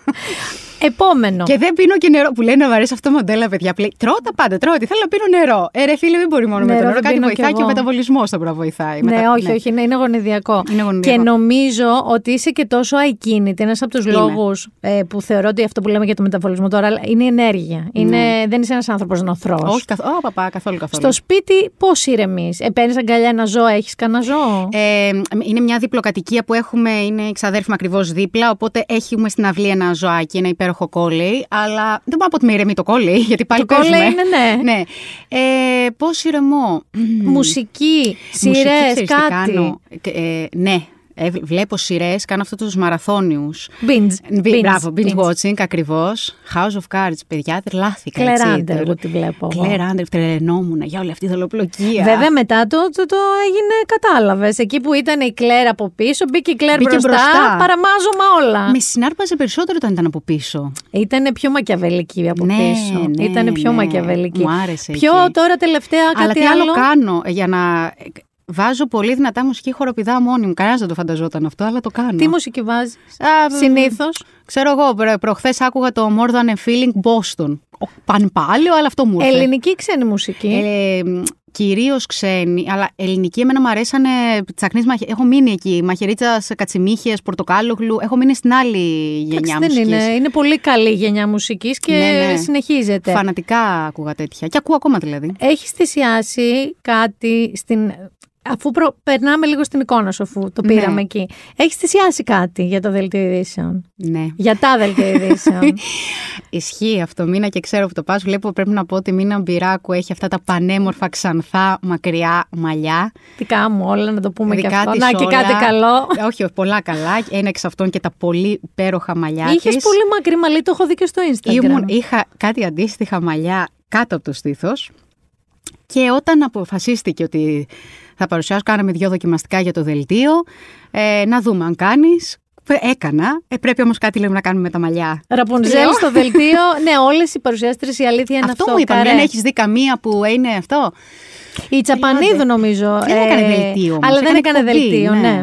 Εκπομπή είναι λίγο διαφορετικό γιατί το πλάνο είναι λίγο πιο μακρινό πολλές φορές. Στο δελτίο τις περισσότερες φορές είναι ένα κάδρο. Ναι. Οπότε δεν μπορεί να είναι ολομαλιά. Εγώ το βλέπα και στα δοκιμαστικά δηλαδή που βλέπαμε. Ήταν πολύ πράγμα. όλο αυτό. Λιονταρομαλιά, είχε πολύ έτσι ξανθό, πολύ μαλλί. Μαλούρα τελείως. Ε, και Ήρθε το καρέ. ε, την πρώτη φορά έκλαψα, πρέπει να σου πω έτσι, όταν έγινε αυτό. Σε- δεν- όταν τη λέγατε να κάνουμε ένα γαλλικό καρέ ασύμετρο. Το φανταζόμουν έτσι. Όταν έπιασα πίσω, το, γιατί το πίσω είναι και πιο κοντό στο γαλλικό καρέ, και έπιασα ε, Σβέρκο. σβέρκο, έβαλα τα κλάματα. Εντάξει, σε Μεγάλη καταλαβαίνω. γυναίκα, είναι αστείο όμως. Σε καταλαβαίνω. Έβαλα τα κλάματα εκείνη την ώρα. Τελείως παιδικό, το ξέρω, αλλά ειλικρινές. Στα social media. Ναι. Η... Δεν μας τα λόγια σου. Η αλήθεια είναι πως όχι. Δεν μας τα λόγια σου. Αυτό αισθάνεσαι ότι σε επίπεδο δημοφιλίας περισσότερο. Είναι περισσότεροι αυτοί που λένε μπράβο Κατερίνα Πέστα ή μα τι λες, συγγνώμη δεν θα πω μωρή, αλλά κατάλαβες, Ναι, μωρή έτσι είναι το- λένε. μωρή είναι το πιο ήπιο ναι, που έχω έτσι ακούσει. μου λένε και εγώ αυτά, αυτά ακούω. Από πού και ως πού και εσύ θα έπρεπε Θα να σου μην πω. έχεις γνώμη και όλα αυτά. Σου λένε εσύ δεν θα πρέπει να έχεις γνώμη. Βέβαια. Γιατί; Κοίταξε να δεις, αν πω γνώμη για πολιτικά, Ναι. έχω ακούσει τι θες μωρή που όλη στη ζωή γράφεις για φούστες. Όχι βέβαια, αλλά δεν Ασχέτως πειράζει. μεταξύ. Που θες να πεις για πολιτική. Αν πω Σου κα- γράφουν τέτοια Βέβαια, πράγματα. Ε, κατά τα άλλα, βέβαια. μας ενοχλεί ο σεξισμός σε αυτή τη Πάρα χώρα. πολύ. Και εσύ που γράφεις αυτό. Πάρα πολύ και είπα πριν και για τα, πα- τη λέξη παντελονάτος που για κάποιο λόγο το 2021 την ακούμε παντού. Ναι, ε, εντάξει, τώρα τέλος πάντων, μην το πιάσουμε αυτό. Κάτσε να σου απαντήσω σε αυτό που μου λες, εάν χάνω. Λοιπόν, Εσύ έχω πώς το καταλήξει, εισπράττεις; Θα σου πω τι πιστεύω, γιατί το έχω σκεφτεί πολλές φορές. Θεωρώ ότι τελικά κερδίζεις. Χάνεις. Εγώ το βλέπω και στα social media, δηλαδή, άμα γράψω κάτι, μπορεί να χάψω κάποιους followers. Αλλά αυτοί που έχεις είναι οι πιο φανατικοί, οι οποίοι σε στηρίζουν πραγματικά. Εγώ είμαι υπέρ του λόγου με γωνίες. Δεν μπορώ αυτό το είμαστε φίλοι με όλους. Βλέπω πολλοί δημοσιογράφοι το κάνουν. Ξέρω στην παρέα, θα, δηλαδή, αν βρεθούμε, θα μου πεις ναι, ρε, πόσο δίκιο είχες αυτό. Αλλά ποτέ δεν θα εκφραστεί Ναι, ναι, ναι, ναι, ναι. δημόσια. Εγώ θεωρώ ότι τελικά ο λόγος με γωνίες σου δίνει. Γιατί ξέρει ο άλλος ποια είσαι, ξέρει τι λες, ξέρει την άποψή σου και μετά κρίνει στο δελτίο αυτή είναι αντικειμενική ή φιλτράρει τις απόψεις το δελτίο της με βάση τη δεδομένη. Αυτό ήθελα να σου πω γιατί όταν κάποιος δεν έχει πουθενά. Δεν έχει, καλά, παλιά δεν είχαν και social media, αλλά δεν έχει πουθενά άποψη. δεν μπορείς να ξέρεις αν αυτό που βλέπεις μετά στο δελτίο ειδήσεων ή διαβάζεις ένα δημοσιογραφικό του κείμενο, αν είναι ο αυτό του, αν είναι κάτι που του Ακριβώς. έχουν πει να Πει να γράψει, γράψει. πει να πει κτλ. Ναι, δηλαδή νομίζω ότι είναι πιο έντιμο να πεις την άποψή σου και μετά να φιλτράρει ο άλλος αν σε θέλει ή δεν σε θέλει, του αρέσει ή δεν του αρέσει. Και μετά μπορεί να δει αν η μετάδοση της είδησης επηρεάζεται από την άποψή σου και να σε κρίνει. Εγώ δεν θεωρώ ότι τη- στη μετάδοση ειδήσεων, άλλο τα άρθρα γνώμης. Εκεί προφανώς λέω τη γνώμη μου. Αλλά στη μετάδοση ειδήσεων δεν θεωρώ κατ' ουδέναν τρόπο ότι επηρεάζεται η άποψή μου από τη μετάδοση ειδήσεων. Δηλαδή σε αυτό είμαι κάθετη. Αυτό είναι ολόσωστο. Είναι και μια πιο καινούρια, κατά τη γνώμη μου, που το βλέπω και από Αμερική. Είναι μια καινούρια μ, σχολή, αν θες, παρουσίασης. Που ένας παρουσιαστής δεν είναι απλά, ρε παιδί μου, ένα καλοκουρδισμένο με καλή Αυτό που έλεγα άρθρωση. πριν, αγγελιοφόρος ειδη- Ακριβώς. ειδικοφόρος απόψεων. Δεν είσαι αγγελιοφόρος απόψεων. Άμα είναι έτσι. Που θα Πιστεύεις το ότι αν ήσουν σε μια εκπομπή όπως θυμάσαι τα παλιά talk show που ήταν πολύ καλεσμένη, ε, την έχω ικανή να επιβληθεί για πλάκα. Ακόμα και αν είχε άδωνη με, δεν ξέρω, ξέρεις, άνθρωπου που Ναι, φωνάζουν ναι, ναι, ναι, γενικά. ναι. Θα βάζε μια φωνή, θα χτύπαγε λίγο χέρι, θα την ακούγανε. Φοβάμαι μην ξέφευγα κιόλας εκεί, άμα με συγχύζανε πολύ. Θα έκανες. Εντάξει, δεν ξέρω αν είναι σε αυτό το φορμάτ που είναι λίγο πιο παλιό. Ε, κάποια στιγμή είχες συζητήσει. Ναι, ναι, είχαμε συζητήσει. Ακόμα υπάρχει αυτή η συζήτηση, για να είμαι ειλικρινής. Ακόμα λέμε, άντε πότε θα ξεκινήσουμε την εκπομπή; Άντε να ξεκινήσουμε την εκπομπή. Συνεντεύξει συνεντευξιακή. Μ' αρέσουν οι τέτα, να καλή ώρα αυτό που κάνουμε τώρα, με τρελαίνει. Και μάλιστα, για ποιο λόγο εκτιμώ άμα έχει κάνει κάποιος αυτό που έχει κάνει τώρα η Μίνα Μπυράκου, που ξέρει τα πάντα, δεν σε ρωτάει το κλασικό πότε αποφάσισες να γίνεις δημοσιογράφο ε, και πώς αυτό. Το θεωρώ γιατί... και εγώ βαρετό και να το ακούω σαν τηλεθεατής. Συμφωνώ. Άρα, άμα άλλο ξέρει τα πάντα, μετά πάει η συζήτηση ένα ε, κεφάλαιο παραπέρα και με τρελαίνει αυτό το πράγμα. Δηλαδή το να του βγάλεις του άλλου, να συζητήσεις, να ανοιχτεί. Να... Εσύ τώρα με έχει κάνει να ανοιχτώ πάρα πολύ. Φοβάμαι τι λέω τόση ώρα. θα, θα, θα στο στείλω μετά να δεις. Τα ηχογραφημένο είναι το podcast, παιδιά. δεν ξέρω τι θα ακούσετε. Όλα θα τα ακούσετε. Ερώτηση. Είσαι σε ένα χώρο που ναι μεν παραδοσιακά on camera είναι γυναίκες, off camera πολύ σπάνια είναι γυναίκες οι υπεύθυνοι σε, στους βασικούς ρόλους.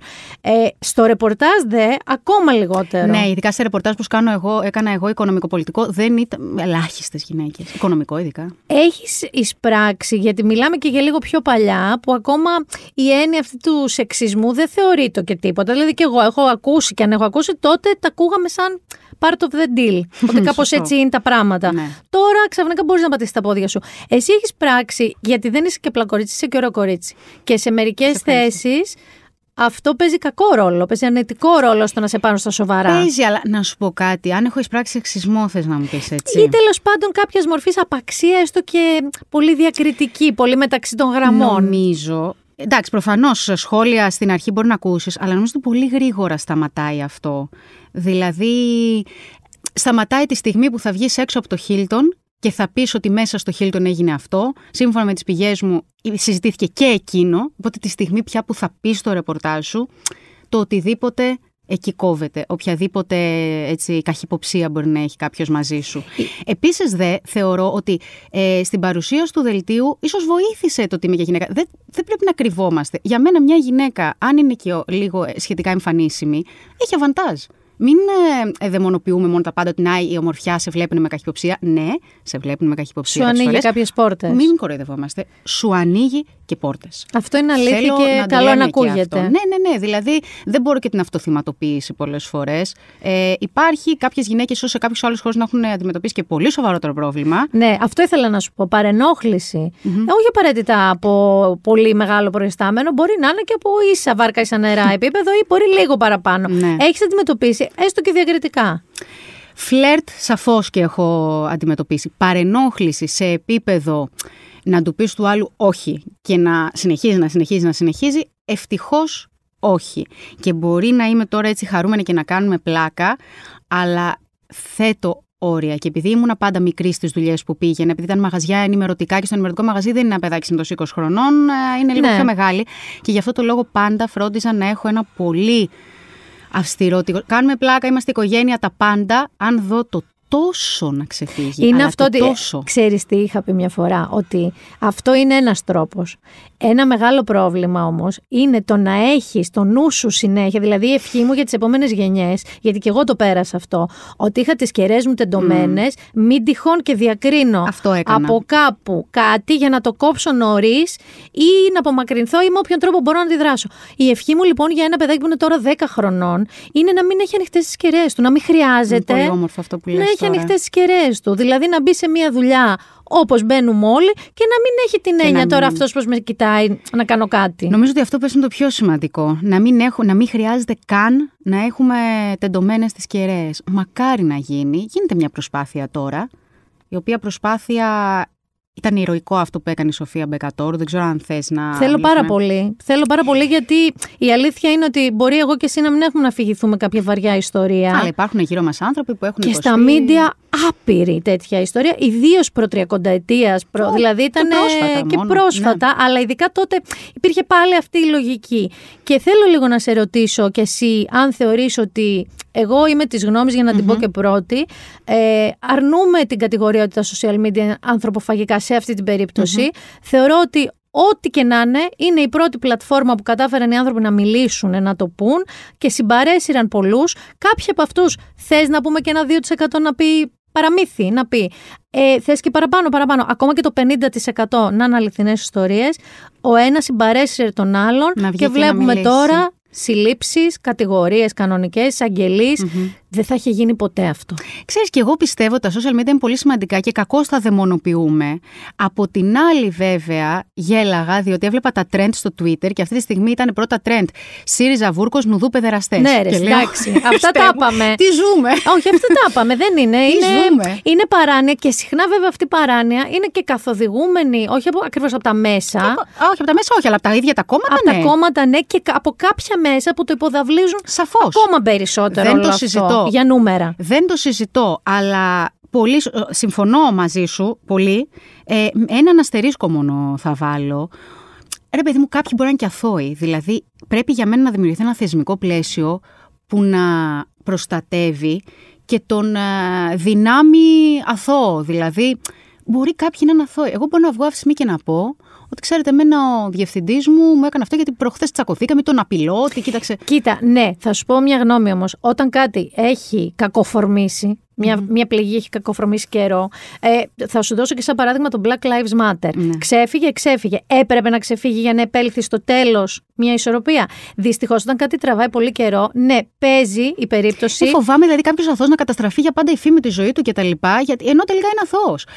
Βέβαια, ξαναλέω, το θύμα είναι πάντα πρώτα. Αυτό πήγα να το σου πω. θύμα είναι μπροστά. Αλλά αν κάποιος πραγματικά δεν είναι θήτης, μην τον α, Ξέρεις πως το, κρεμάσουμε. το προσπαθώ πολύ καιρό να το σκέφτομαι συνέχεια. Θεωρώ ότι όμως και ο καθένας μας, εφόσον τα social media είναι μια προσωπική πλατφόρμα, να έχει και την ευθύνη του Α, τι σωθήκαμε. πιστεύει, Δεν νομίζω ότι. του τα τι ανώνυμα αναπαράγει. Άστο αυτό. Αυτό όμως εγώ δεν έχω την ευθύνη αν το πιστεύω ή δεν το πιστεύω, αν θα το κάνω αναπαραγωγή ή όχι. Θέλω να πω λίγο ότι δεν μπορεί ο καθένας να αποποιείται και να, το, να βάζουμε συλλήβδην τα social media. Ναι, οκ. Κάποια τρολ θα πουν κάτι. Τώρα πώς θα το πιστέψουν, τι να σου πω; Φοβάμαι ότι επειδή κάποιες φορές είναι μεθοδευμένο αυτό το κάτι που λένε, μπορεί να γίνει πιστευτό. Δηλαδή, άμα βγουν 5.000 άνθρωποι και πουν το ίδιο γιατί είναι εμείς τα τρολ, διαμορφώνεται ένα κλίμα. Απ' την άλλη θεωρώ ότι αν, αν ισχύσουν αυτό που λες τα θεσμικά πλαίσια και νομικά Ναι, πλαίσια, ναι, ναι, ναι. ώστε αυτό ο κάθε, το κάθε θύμα να μπορεί να καλυφθεί Πρέπει. εκεί, τότε ναι. Επειδή όμως δεν υπήρχε ως τώρα Φυσικά, και υπήρχε φυσικά, μια είναι- ομερτά, έπρεπε από κάπου να ξεκινήσει. Ξέρεις τι με- μου τη πάει τώρα εμένα με την ομερτά που λες. Ερχόμουν τώρα και άκουγα ραδιόφωνο στο αυτοκίνητο. Άκουγα ρε παιδί μου, ε, συγγνώμη, αλλά θα το πω. Ηθοποιούς πολύ γνωστούς, εγώ τα ήξερα όλα. Κάτσε ρε παιδί μου, αν τα ήξερες όλα όμως, εγώ δεν σου λέω να πας στην αστυνομία γιατί προφανώς δεν έχει στοιχεία. Κάνε μια ανώνυμη καταγγελία στο χαμόγελο του παιδιού, στο σωματείο σου. Δεν μπορεί να λες, εγώ τα ήξερα όλα, αλλά εσύ τώρα Υπουργέ πρέπει να παραιτηθείς που δεν τα έμαθες. Ε, όταν εγώ ο ίδιος τα ήξερα όλα, ένας εξ αυτών, συγγνώμη, αλλά ήταν ο Κλέον Γρηγοριάδης και λέω το όνομά του γιατί είναι βουλευτής. Όταν ο άνθρωπος αυτός είναι βουλευτής, όταν είσαι βουλευτής, έχεις άλλες ευθύνες. Δεν είσαι πια ένας καλλιτέχνης, είσαι και βουλευτής. Άρα, εάν τα ήξερες πράγματι όλα, βούιζε ο τόπος. Άκουσα τη φράση του τώρα που ερχόμουν να λέει: Εάν βούιζε ο τόπος, δεν θες να πας στον α, εισαγγελέα. Δεν έχεις στοιχεία. Εντάξει, σεβαστό. Πήγαινε στο σωματείο σου όμως, κάνει μια καταγγελία στο σωματείο σου. Συμφωνώ Αν σε βούιζε ο αυτό. τόπος. Εγώ γενικά δεν είμαι αυτής της λογικής. Δηλαδή θεωρώ και το είπα κιόλας ότι ε, ε, δεν πιστεύω, ας πούμε, σε- στην περίπτωση Μενδώνη. Ωραία. Εγώ δεν πιστεύω ότι γνώριζε. Γιατί αν γνώριζε, γνώριζε, πρέπει να μπει βάζει το φυλακή. κεφάλι του, Όχι, ρε μωρέ, παιδί μου, Νάντα. αν γνώριζε που λένε που την κατηγορούν ότι γνώριζε. Αν γνώριζε τι συνέβαινε, πρέπει να πάει ο εισαγγελέα. Είναι άλλη ιστορία. Προφανώς. Αλλά θεωρώ ότι πρέπει να παραιτηθεί γιατί δεν γνώριζε ή γιατί βγήκε και το έθεσε όπως το έθεσε και τον είπε επικίνδυνο πριν καν Α, καλά, αυτό ήταν αποφανθεί θεσμικό δικαιοσύνη. ατόπιμα. Ναι. Δηλαδή ε, έκανε πολλά τα λάθη. Εγώ δεν συμφωνώ και πρέπει να παραιτηθεί, αποτοπήματα. αλλά εντάξει, το συζητάμε. Δεν... α, Κοίτα, εγώ θεωρώ ότι όταν λες ρε παιδί μου σαν υπουργός ότι εξαπατήθηκες. Ότι Ξέρεις τι είπε, είναι ρε παιδί μου; πολλά. Είπε εξαπατήθηκα. Πότε εγώ κατάλαβα, εγώ πώς εξέλαβα τη δήλωσή της. Είπε εξαπατήθηκα όταν. Να, κάτι αντιδημοφιλία. Τώρα δεν θα έπρεπε να το λέω αυτό, διότι το 90% του πληθυσμού. Αλλά το λέω γιατί Οκ. αυτή είναι η άποψή μου. Θεωρώ ότι, λέει, τον ρωτήσαμε, όταν βγήκαν οι φήμες, τον, ρωτήσ- τον ρώτησα και μου είπε καμία σχέση δεν αφορά εμένα. Με εξαπάτησε. Έτσι το είπε το με εξαπάτησε. Δεν είναι ότι με Ακόμα- εξαπάτησε όταν τον διόρισα. Κοίταξε, εγώ θεωρώ ότι όταν είσαι λοιπόν υπουργός, μια προκύπτει κάτι πολιτική τέτοιο, ευθύνη. έχεις μια πολιτική ευθύνη, προκύπτει κάτι τέτοιο. Γίνεται αυτή η διεργασία. Θες να γίνει, να γίνει. Δηλαδή τον ρώτησε, της είπε όχι, αποκλείεται, τον πίστεψε, την Και όταν, ε, έγινε, και όταν εξαπάτησε. έσκασε η μήνυση, τον παρέτησε. Ε, τι άλλο να κάνει; Έπρεπε να μην βγει όλο αυτό. Όλη αυτή η συζήτηση, αν θες τη γνώμη μου. Να, να παρετεί όμως ένας. Αυτή είναι υπουργός πρέπει να λειτουργεί θεσμικά, να τον έδιωχνε πριν υπάρξει επώνυμη καταγγελία στον εισαγγελέα. Δεν ξέρω, δεν ξέρω. είναι Εγώ πολύ θεωρώ ότι παράξενο. μεγάλο φάουλ τη συνέντευξη τύπου που έδωσε. Αυτό Τεράστιο φάουλ. Ήτανε. Από την αρχή, δηλαδή, αν την πάρεις πρόταση, πρόταση, πρόταση, δομεί κάτι λάθος. Για μια πολύ σημαντική δε, κατάσταση αυτή τη στιγμή. Οπότε, ρε παιδί μου, εγώ στο λέω με το παράδειγμα περισσότερο και άλλων υπουργών του εξωτερικού. Παρετούνται για πολύ μικρότερα. Είναι θέμα ευθιξίας. Είναι θέμα το να πεις εσύ ως υπουργός με κοροϊδέψαν, ερώτησα, μου είπε όχι, εντάξει, οκ, και να τώρα που τον καταγγείλανε τον παρετώ. Δεν χρειαζόταν όλο αυτό το πράγμα να γίνει μια συνέντευξη τύπου. Εκεί διαφωνώ λοιπόν. Η συνέντευξη τύπου δεν έπρεπε να γίνει. Συμφωνώ. Ή αν έπρεπε να γίνει, δεν μου άρεσε ότι τον καταδίκασε πριν αποφανθεί το Και αυτό δικαστήριο. ήταν τεράστιο λάθος. Ήταν θεσμικό ατόπημα αυτό σε κάθε περίπτωση. Από την άλλη, δεν θεωρώ ότι η Μενδώνη όφειλε να ψάξει, το, ή μάλλον όφειλε να γνωρίζει το παρελθόν. Πολλώ δε μάλλον λέμε, ας πούμε, ότι αυτή τον έβαλε καλλιτεχνικό διευθυντή του Εθνικού και έπρεπε να ξέρει ότι έκανε αυτά τα οποία κατηγορείται ότι έκανε θα αποφανθεί δικαιοσύνη. Ωραία. Όταν ο Χαϊκάλης έγινε υφυπουργός εργασίας, υφυπουργός έτσι, δεν έπρεπε λοιπόν να ψάξουν. Το να ίδιο αποφανθούν. είναι. Ναι, θέλω να σου πω. Θα μου πεις τώρα είναι και αυτό το πράσινο, κόκκινο, μπλε, κίτρινο. Αυτό με ενοχλεί. Ότι πάμε να τα χωρίσουμε τώρα σε δύο στρατόπεδα. Όχι, όχι. Οι... Θα σου πω τη γνώμη μου. Αυτό που κάνουν οι Αμερικανοί μπορεί να τους Χωρίς να είναι ίδιες οι κατηγορίε, μην καταπαρεξηγηθώ. Δεν είναι ίδια αυτά τα Δεν οποία έχει καμία κατηγορεί το σημασία. Χαϊκάλης με αυτά που κατηγορεί το Λιγνάτ. Είναι δύο διαφορετικά πράγματα. Είναι τα οποία- όμως δύο άνθρωποι θεσμικοί σε κυβερνήσεις. Ναι, θα σου πω ναι, τη ναι, γνώμη ναι. μου. Αυτό που κάνουν οι Αμερικανοί και μπορεί να τους χρεώνουμε χίλια πράγματα, αλλά σε αυτό είναι απόλυτη, είναι το περίφημο vetting. Δηλαδή, ακόμα και αν διορίσει κάποιον ε, διευθυντή ενός μικροφορέα δημοσίου, είναι, υπάρχουν ολόκληρες ομάδες που το- τον ψάχνουν εξονυχιστικά, ακόμα και για ένα tweet του, του παρελθόντος, που θα βρουν μπροστά τους. Και κυρίως το κάνουν και για προστασία της δημόσιας εικόνας, της κυβέρνησης, του οργανισμού, του φορέα, αλλά ακριβώς και για αυτόν τον λόγο. Αν λοιπόν είχε ψαχθεί αυτό για κάποιο λόγο, στην περίπτωση του Λιγνάδη υπήρχαν και κάποιες καταγγελίες παλιότερα. Υπήρχαν κάποιες αποπομπές του. Δεν τα γνω... Για να είμαι ειλικρινής, δεν γνωρίζω Και εγώ ακριβώς τα ψάχνω πάντα, και τα ναι. ακούω στην πορεία. Οπότε θέλω να πω ότι θεωρώ ότι το να μην ξέρεις αυτό για το οποίο κατηγορεί, το οποίο είναι κάτι τραγικό, αλλά να μην έχεις ψάξει και καθόλου για το παρελθόν κανενός. Ρε παιδί μου, όταν διορίστηκε και καλλιτεχνικός διευθυντή, δεν μας τους διθυράμβου. Όλοι αυτοί τώρα που πήγαιναν και φωτογραφίζονταν. μας- Δεν ξέρω, ρε Σιμίνα. Δε, δε, ειλικρινά, δεν έχω αποκρισταλωμένη άποψη για το θέμα. Αυτό είναι το βασικό και εγώ το ίδιο. Θέλω δηλαδή να το πω και το είπα και νωρίτερα ότι είναι ένα πράγμα το οποίο εγώ αυτό που θεωρώ υποχρέωση του εαυτού μου είναι η ψυχραιμία σκέψης. Ναι, ναι, ναι. Είναι να, συλλαμ- να λαμβάνω τις πληροφορίες, πληροφορίες. να τις φιλτράρω και να έχω και το δικαίωμα να αλλάζω. Παιδιά, το είπα και πριν. Είναι ένα πράγμα work in progress. Ακριβώς. Οπότε λαμβάνεις πληροφορίες. Και μπορεί να αλλάξει και άποψη μετά, ναι. Ακριβώς. Είναι υγιέ. Είναι να μπορείς να σκέφτεσαι ψύχρεμα, να μην Και να μην είσαι και σε ορίεσαι. στρατόπεδα. Ακριβώς. Αυτό το θεωρώ το μεγαλύτερο. Αποδυναμώνεις καταρχάς τα θύματα Ε, βέβαια. μιας ιστορίας. Και όχι μόνο αυτό. Ε, δε, ο άλλος το έγραφα και στα νέα. Τον αποθαρρύνεις να μιλήσεις. Ακριβώς. Γιατί ξέρει ότι ό,τι θα πει θα είναι όπλο κομματικού αφηγήματος μετά. Ακριβώς. Και- και- και είναι τραγικό. Ε, Ένθεν κακήθεν. Συμφωνώ Ακριβώς, 100%. ακριβώς, ναι. Δηλαδή, αυτή τη στιγμή αυτό που πρέπει να επικεντρωθούμε είναι ότι ο Δημήτρης Λιγνάδης κατηγορείται για κάποια πράγματα. Υπάρχουν κάποια θύματα που έχουν καταγγείλει. Είναι στη δικαιοσύνη. Εάν συμβαίνει, πρέπει να τιμωρηθεί πάρα πολύ βαριά και αυστηρά, αλλά κάπου μέχρι εκεί. Βέβαια, δεν σε αφήνουν αυτό που σου λέω τα ίδια τα κόμματα. Ναι, ρε, γαμώτο, δηλαδή, σε δεν σε βάζουνε αφήνουν, μια- βομβαρδίζεσαι, μπερδεύεσαι Και όχι μόνο ξανά. αυτό, σε βάζουν να είσαι υπέρ ή κατά του ε, δυνάμει θήτη, γιατί όταν ε, δυναμητίζει άλλο το κλίμα τόσο πολύ, δεν σε αφήνει ρε παιδί μου να καταδικάσεις και με έτσι όπω θα ήθελες. Γιατί ξέρεις ότι αυτό που θα πεις, ο άλλος θα το χρησιμοποιήσει μετά στη Βουλή στην κόντρα του με τον απέναντι Εγώ πολιτικό γι' αυτό αντίπαλο. τουλάχιστον επειδή προσπαθώ να απέχω σε τέτοιου τύπου δηλώσεις, declaration, ας πούμε, στα social media, γιατί πρώτον σκέφτομαι Κάτσε να δεις, κάτσε να δεις, κάτσε να δεις. Και μετά σκέφτομαι και όλο αυτό που θα φάω στο κεφάλι, γιατί είπε αυτό, γιατί είπε το άλλο, γιατί είπε το τρίτο. Πω, πω, έχει και πάρα πολλούς followers η Μίνα Μπυράκου. Φοβάμαι τι θα. Ε, εντάξει, μη- εγώ δεν είμαι, δεν είμαι ούτε. Σαν άνθρωπος είμαι μετριοπαθή. Κρατάω πάντα μια ισορροπία στη ζωή μου ανέκαθεν. Δεν το κάνω, δεν είμαι σε αποστάκιας. Προσπαθώ να σκέφτομαι όμως και πάντα όλες τις πλευρές. Αλλά η αλήθεια είναι ότι άμα τολμήσεις να, να πεις κάτι λίγο μη δημοφιλές. Αρχίζουν οι τρελοί από κάτω να το Ε, δεν πάρει. υπάρχει αυτό το πράγμα που γίνεται. Οι γονείς σου αυτή την περίοδο σε ρωτάνε, ή, όχι μόνο οι γονείς σου, και οι Όλοι. περαστικοί στο σούπερ μάρκετ. Λέω δελτίο, παιδιά, είναι πολύ αστείο αυτό. Λέω δελτίο.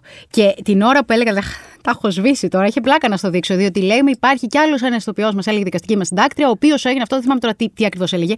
Πρέπει να δέχτηκα ε, τουλάχιστον 15 μηνύματα από γνωστούς μου την ώρα του δελτίου. ξέρουν ότι λες δελτίο. Που- Ναι, ναι. Και μου λένε ποιος ήτανε, ποιος ήτανε, ποιος ήτανε; Και λέω, κοίτα ρε παιδί μου, κουτσομπολιό. Αυτό το όχι στο, στο δρόμο, εσύ που είσαι μέσα στα πράγματα, εσύ που ξέρεις, εσύ που. που, που, που, που, που. Εδώ το λένε σε ανθρώπους Καλέ που. για τον κορονοϊό με ρωτάνε πότε θα σταματήσει. Και λέω, παιδιά, πιστέψτε με, δεν ξέρω τι κυβέρνηση. Κάθε μέρα παίρνουν τα στοιχεία. Με ρωτάνε πότε θα ανοίξουμε. Είναι, πρέπει να, να έχω απαντήσεις σε αυτό το ερώτημα 100 φορές. Δεν ξέρω και η ίδια η κυβέρνηση κάθε μέρα παίρνει τα στοιχεία και αποφασίζει.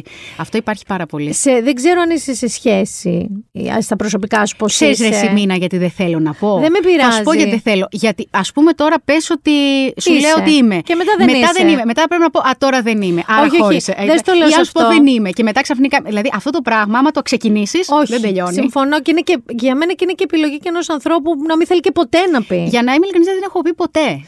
Άλλο θέλω να σε ρωτήσω. Ναι. Απλά στο είπα για να σε προ... προλάβω σε κάτι. Γιατί αν έχεις σχέση, μπορεί να μου πεις, κατάλαβες. Θα Ναι. σου πω. Από τη στιγμή που εμφανίζεσαι σαν δελτίο ειδήσεων. Άρα, ένα κορίτσι νέο, όμορφο, αλλά παρουσιάστρια δελτίου ειδήσεων, στο μυαλό του κόσμου έχεις ένα χι προφίλ. Ναι. Θες, δεν θες. Σε προσεγγίζουν ε, εύκολα και άνθρωποι, ας πούμε, λίγο πιο street, πιο. δεν με χύμα. προσεγγίζουν γενικά εύκολα, Καθόλου. πρέπει να σου πω. Ούτε, Μάλιστα. η, πιο- ούτε πιο χύμα, ούτε η πιο σοβαρή. Έχει τύχει να γνωρίσω άντρα, ο οποίος. Ε, πω, πω, μου λέει, σε έβλεπα, μου άρεσες και τα λοιπά. Τρελαίνομαι και λέω, καλά, γιατί παιδάκι μου δεν. Και, δεν μου παίρνει για το μυαλό, ρε παιδί μου, και τι πώς. Ότι είσαι Ναι. άνθρωπος. Ότι είσαι non-alien. Τι δεν του πέρναγε. Πώς να σε προσεγγίσει, τι να. Και λέω, μα καλά, δεν έχουμε τι χώρη, είναι παρεμφε... δε- Δεν είναι φοβερό αυτό το πράγμα. Δεν με προσεγγίζει κανένας. Φοβερό. Ίσως γιατί είσαι και λίγο, ρε παιδί μου, πιο έτσι τσαούσο. Δεν είσαι Νομίζω, μα και... πού το καταλαβαίνει ο άλλος χωρίς να σε δει. Άμα κάποιος, άμα κάποιος του αρέσει και λίγο σε ψάχνει, είσαι opinionated άνθρωπος. Μήπως φοβάται, δεν ξέρω. Δεν ξέρω κι εγώ ειλικρινά. Παιδιά, γιατί είναι, είναι χαρά Θεό αυτό το κορίτσι, δηλαδή. Εγώ νόμιζα ότι το μόνο είναι επειδή λέει τις ειδήσεις, μην την νομίζετε πάρα πολύ βαριά και βαρετή όχι. να πω. Γενικώς δεν με προσεγγίζουν και όταν μετά κάτι τύχει κάποιον να τον γνωρίσω από κοντά. Ε, μετά μου λέει, ναι, είδες, κακός δεν είχα Ναι, αλλιώς επιχειρήσει». είχα στο κεφάλι Ναι. μου. Τι σου λένε συνήθως στο δρόμο, κάποιος που σε βλέπει στο δελτίο ή στην τηλεόραση; Έλα, θα πω το πιο τραγικό, αυτό που είπα Όταν ήρθες. Όταν ήρθα, παιδιά. μου λέει ο Νίκος, ο ηχολήπτης μας. Ε, ναι, πολύ όμορφη και τα λοιπά από κοντά, πιο όμορφη από κοντά. Και είπα την καταπληκτικότερη ατάκα που έχω ακούσει από κοντά. Πήγα σε μια κυρία να μου κοντίνει το παντελόνι και μου λέει Α, σε τηλεόραση είστε πάρα πολύ όμορφοι. Τέλεια. Σαν να μου Πάρα λέει πολύ ωραία. Ότι από κοντά είστε χάλια. Πάρα πολύ ωραία. Ποιο είναι το μεγαλύτερο άγχος της μαμάς σου και του μπαμπά σου για τη δουλειά που κάνεις; Α, για τη δουλειά μου. Ε, μην δεχτώ επιθέσεις. Δηλαδή, α, επειδή βλέπουν καμιά φορά αυτά που γράφω, μου λένε Πρόσεχε, ρε παιδί μου, μην βάζεις το κεφάλι σου τώρα εκεί πέρα. Άστο, μην πολύ μιλάς, μην πολύ εκτίθεσαι. Δεν Αυτό υπάρχει είναι. ελπίδα αυτό να γίνει. Δυστυχώς λέω, δεν μπορώ. Τον εαυτό σου, επειδή στην τηλεόραση, ενώ το ageism που λέμε, που σκοτώνουν τα άλογα όταν γεράσουν, παίζει πολύ κυρίως σε παρουσιάστριες, πιο showbiz, πιο lifestyle. Στις ειδήσεις δεν έχουμε δει Όχι, αυτό όχι, το, όχι, καθόλου. το θέμα. Άρα, εσένα σε φαντάζεσαι και 55-60 χρονών εκεί; Τι φαντάζεσαι; Τι φαντάζομαι; Δημοσιογραφία θα Ναι. μείνεις. Δεν νομίζω έχεις κάποιο άλλο. Δηλαδή θα όχι, κάνεις όχι, όχι. showbiz. Τίποτα άλλο. Όχι. και ούτε και κανένα άλλο. Νομίζω ότι αν ξα- με κάποιο τρόπο βρισκόμουν εκτός επαγγέλματος, δεν θα ήθελα να κάνω τίποτα άλλο. Οι περισσότεροι άνθρωποι, ξέρεις, λένε ότι εγώ θα μπορούσα να κάνω οποιαδήποτε δουλειά. Δεν ξέρω, θέλω μόνο αυτό.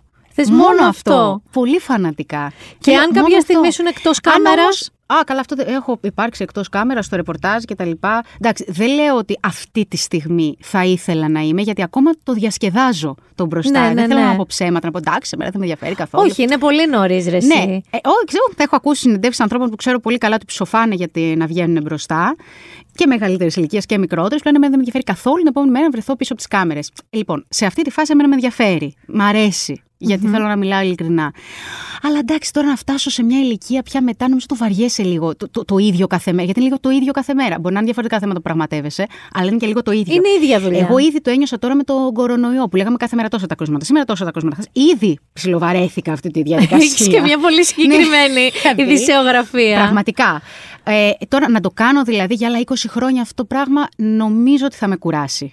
Άρα Νομίζω θα με μπορεί, κουράσει. ας πούμε, να μεταπηδείς από να δελτίο γράφω ειδήσεων σε ξέρεις τι, θα με- εκπομπή. ε, καλά, εκπομπή, ε, άνετα, αλλά εκπομπή πάλι σε μπροστά. Νομίζω ότι κάποια στιγμή που θα έχω κουραστεί, θα έχω λίγο βαρεθεί όλο αυτό το πράγμα του κάθε Θα μέρα. αρθρογραφείς. Ναι. Θα λέω και πια δεν θα με πειράζει και καθόλου, γιατί δεν θα έχω ένα θεσμικό ρόλο έτσι, πρέπει να είμαι έτσι. Θα γράφω ό,τι θέλω, τα άρθρα μου, θα βρίζω που θέλω, θα λέω θέλω.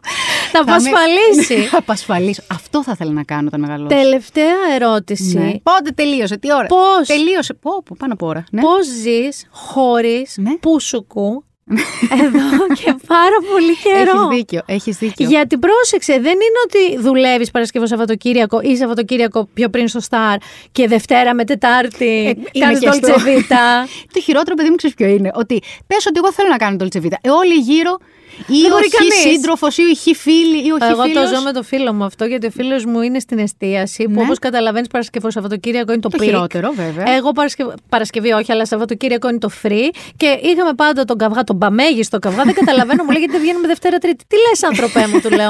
Αρχή εβδομάδας να ρημαδιαστώ. Καλά σου λέει. Και μετά Νίνα. τι; Έτσι. Και εγώ αυτές τις συζητήσεις κάνω. Και τι κα... Ναι, αλλά εσύ δεν έχεις και καμία μέρα. δηλαδή δεν είναι ότι. αντα- Εντάξει, κοίταξε, να σου πω. Τι ε, τις υπόλοιπες μέρες με γράφω τη Δευτέρα το άρθρο για την Τρίτη για τα νέα. Ε, τε, τε, πε- πέμπτη γράφω το άρθρο για το Σαββατοκύριακο.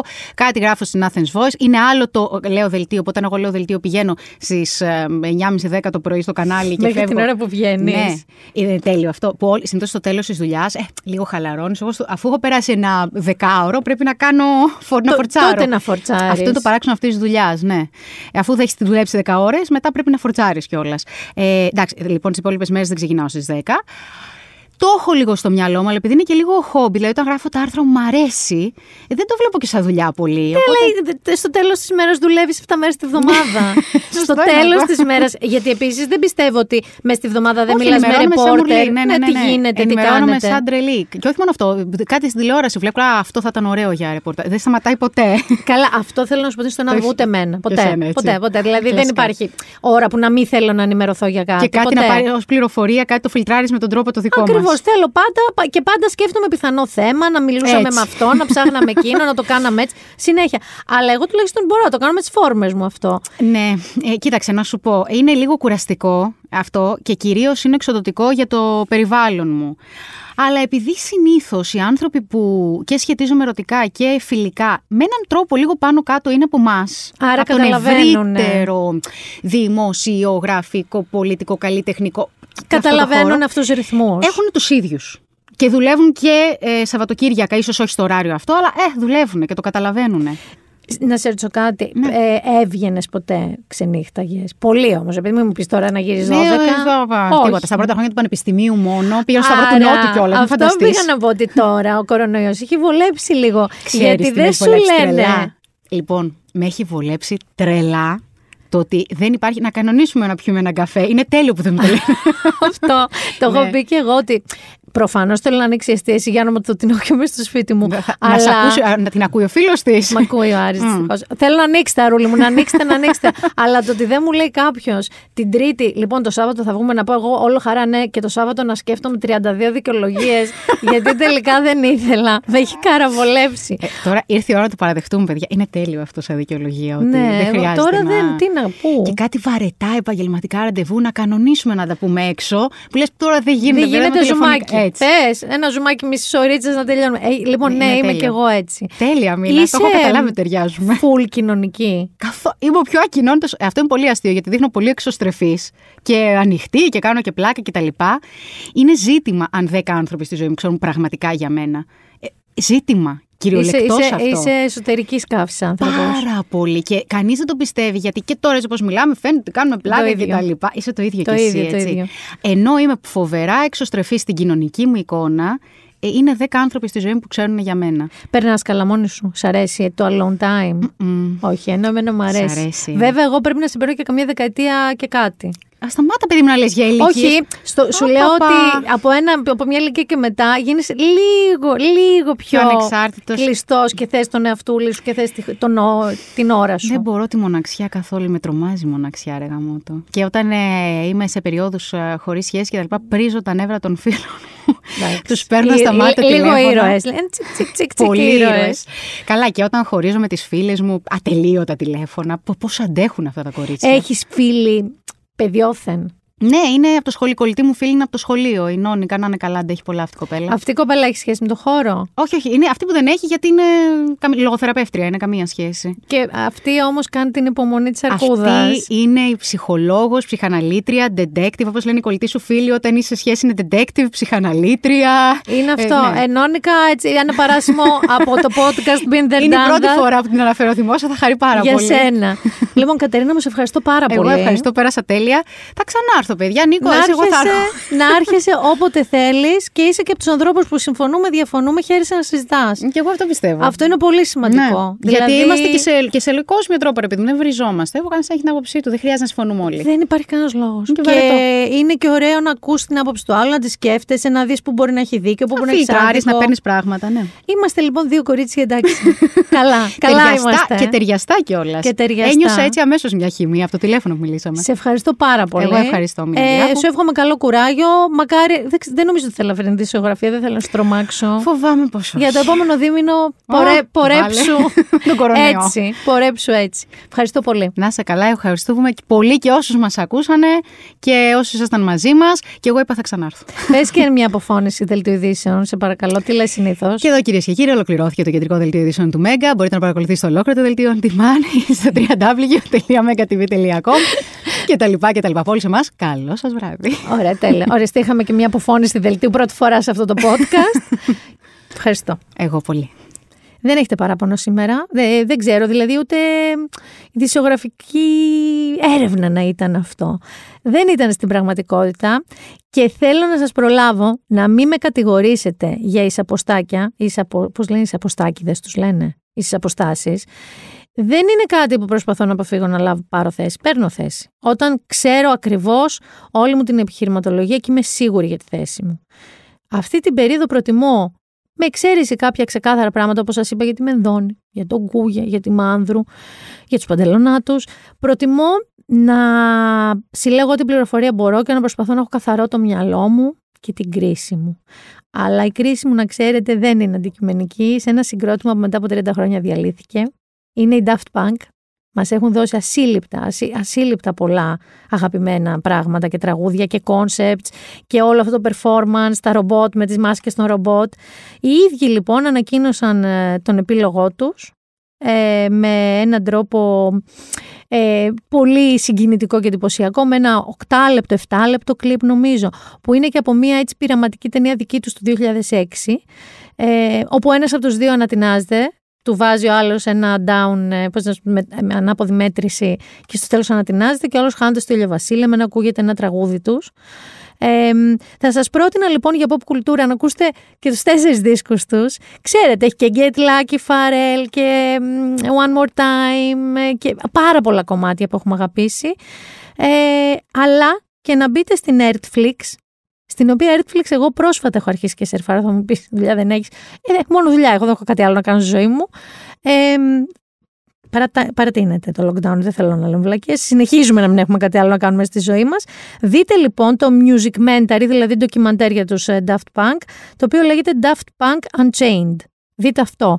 Και δείτε αν, δεν- αν το έχουν ακόμα διαθέσιμο και το The Loudest Voice που αφορά, γιατί σας το λέω τώρα και αυτό, γιατί αφορά την άνοδο και την πτώση του Roger Ailes, ο οποίος είναι το, ο άνθρωπος που έφτιαξε το Fox News στην Αμερική. Ναι, ναι, ναι, το Fox News που μας γλέντισε τώρα με τον Τραμπ, αυτό το Fox News που ήταν μεν του Μέρντοκ, αλλά αυτός ο άνθρωπος ευθύνεται για όλο αυτό που έγινε, ο οποίος η κάθοδός του, η κατάρρευση του έγινε με καταγγελίες σεξουαλικής παρενόχλησης.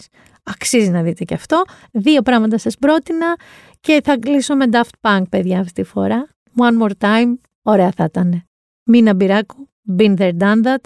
Επόμενη εβδομάδα, να σας πω κάτι. Οποιαδήποτε από τις περι- περιπτώσεις που αναλύσαμε και αν έχει καταλήξει κάπου, μπορεί και να είναι πιο έντονη ακόμα η εβδομάδα. Εδώ θα είμαστε όμως να τα πούμε όλα, να φτιάξουμε και λίγο τη διάθεση.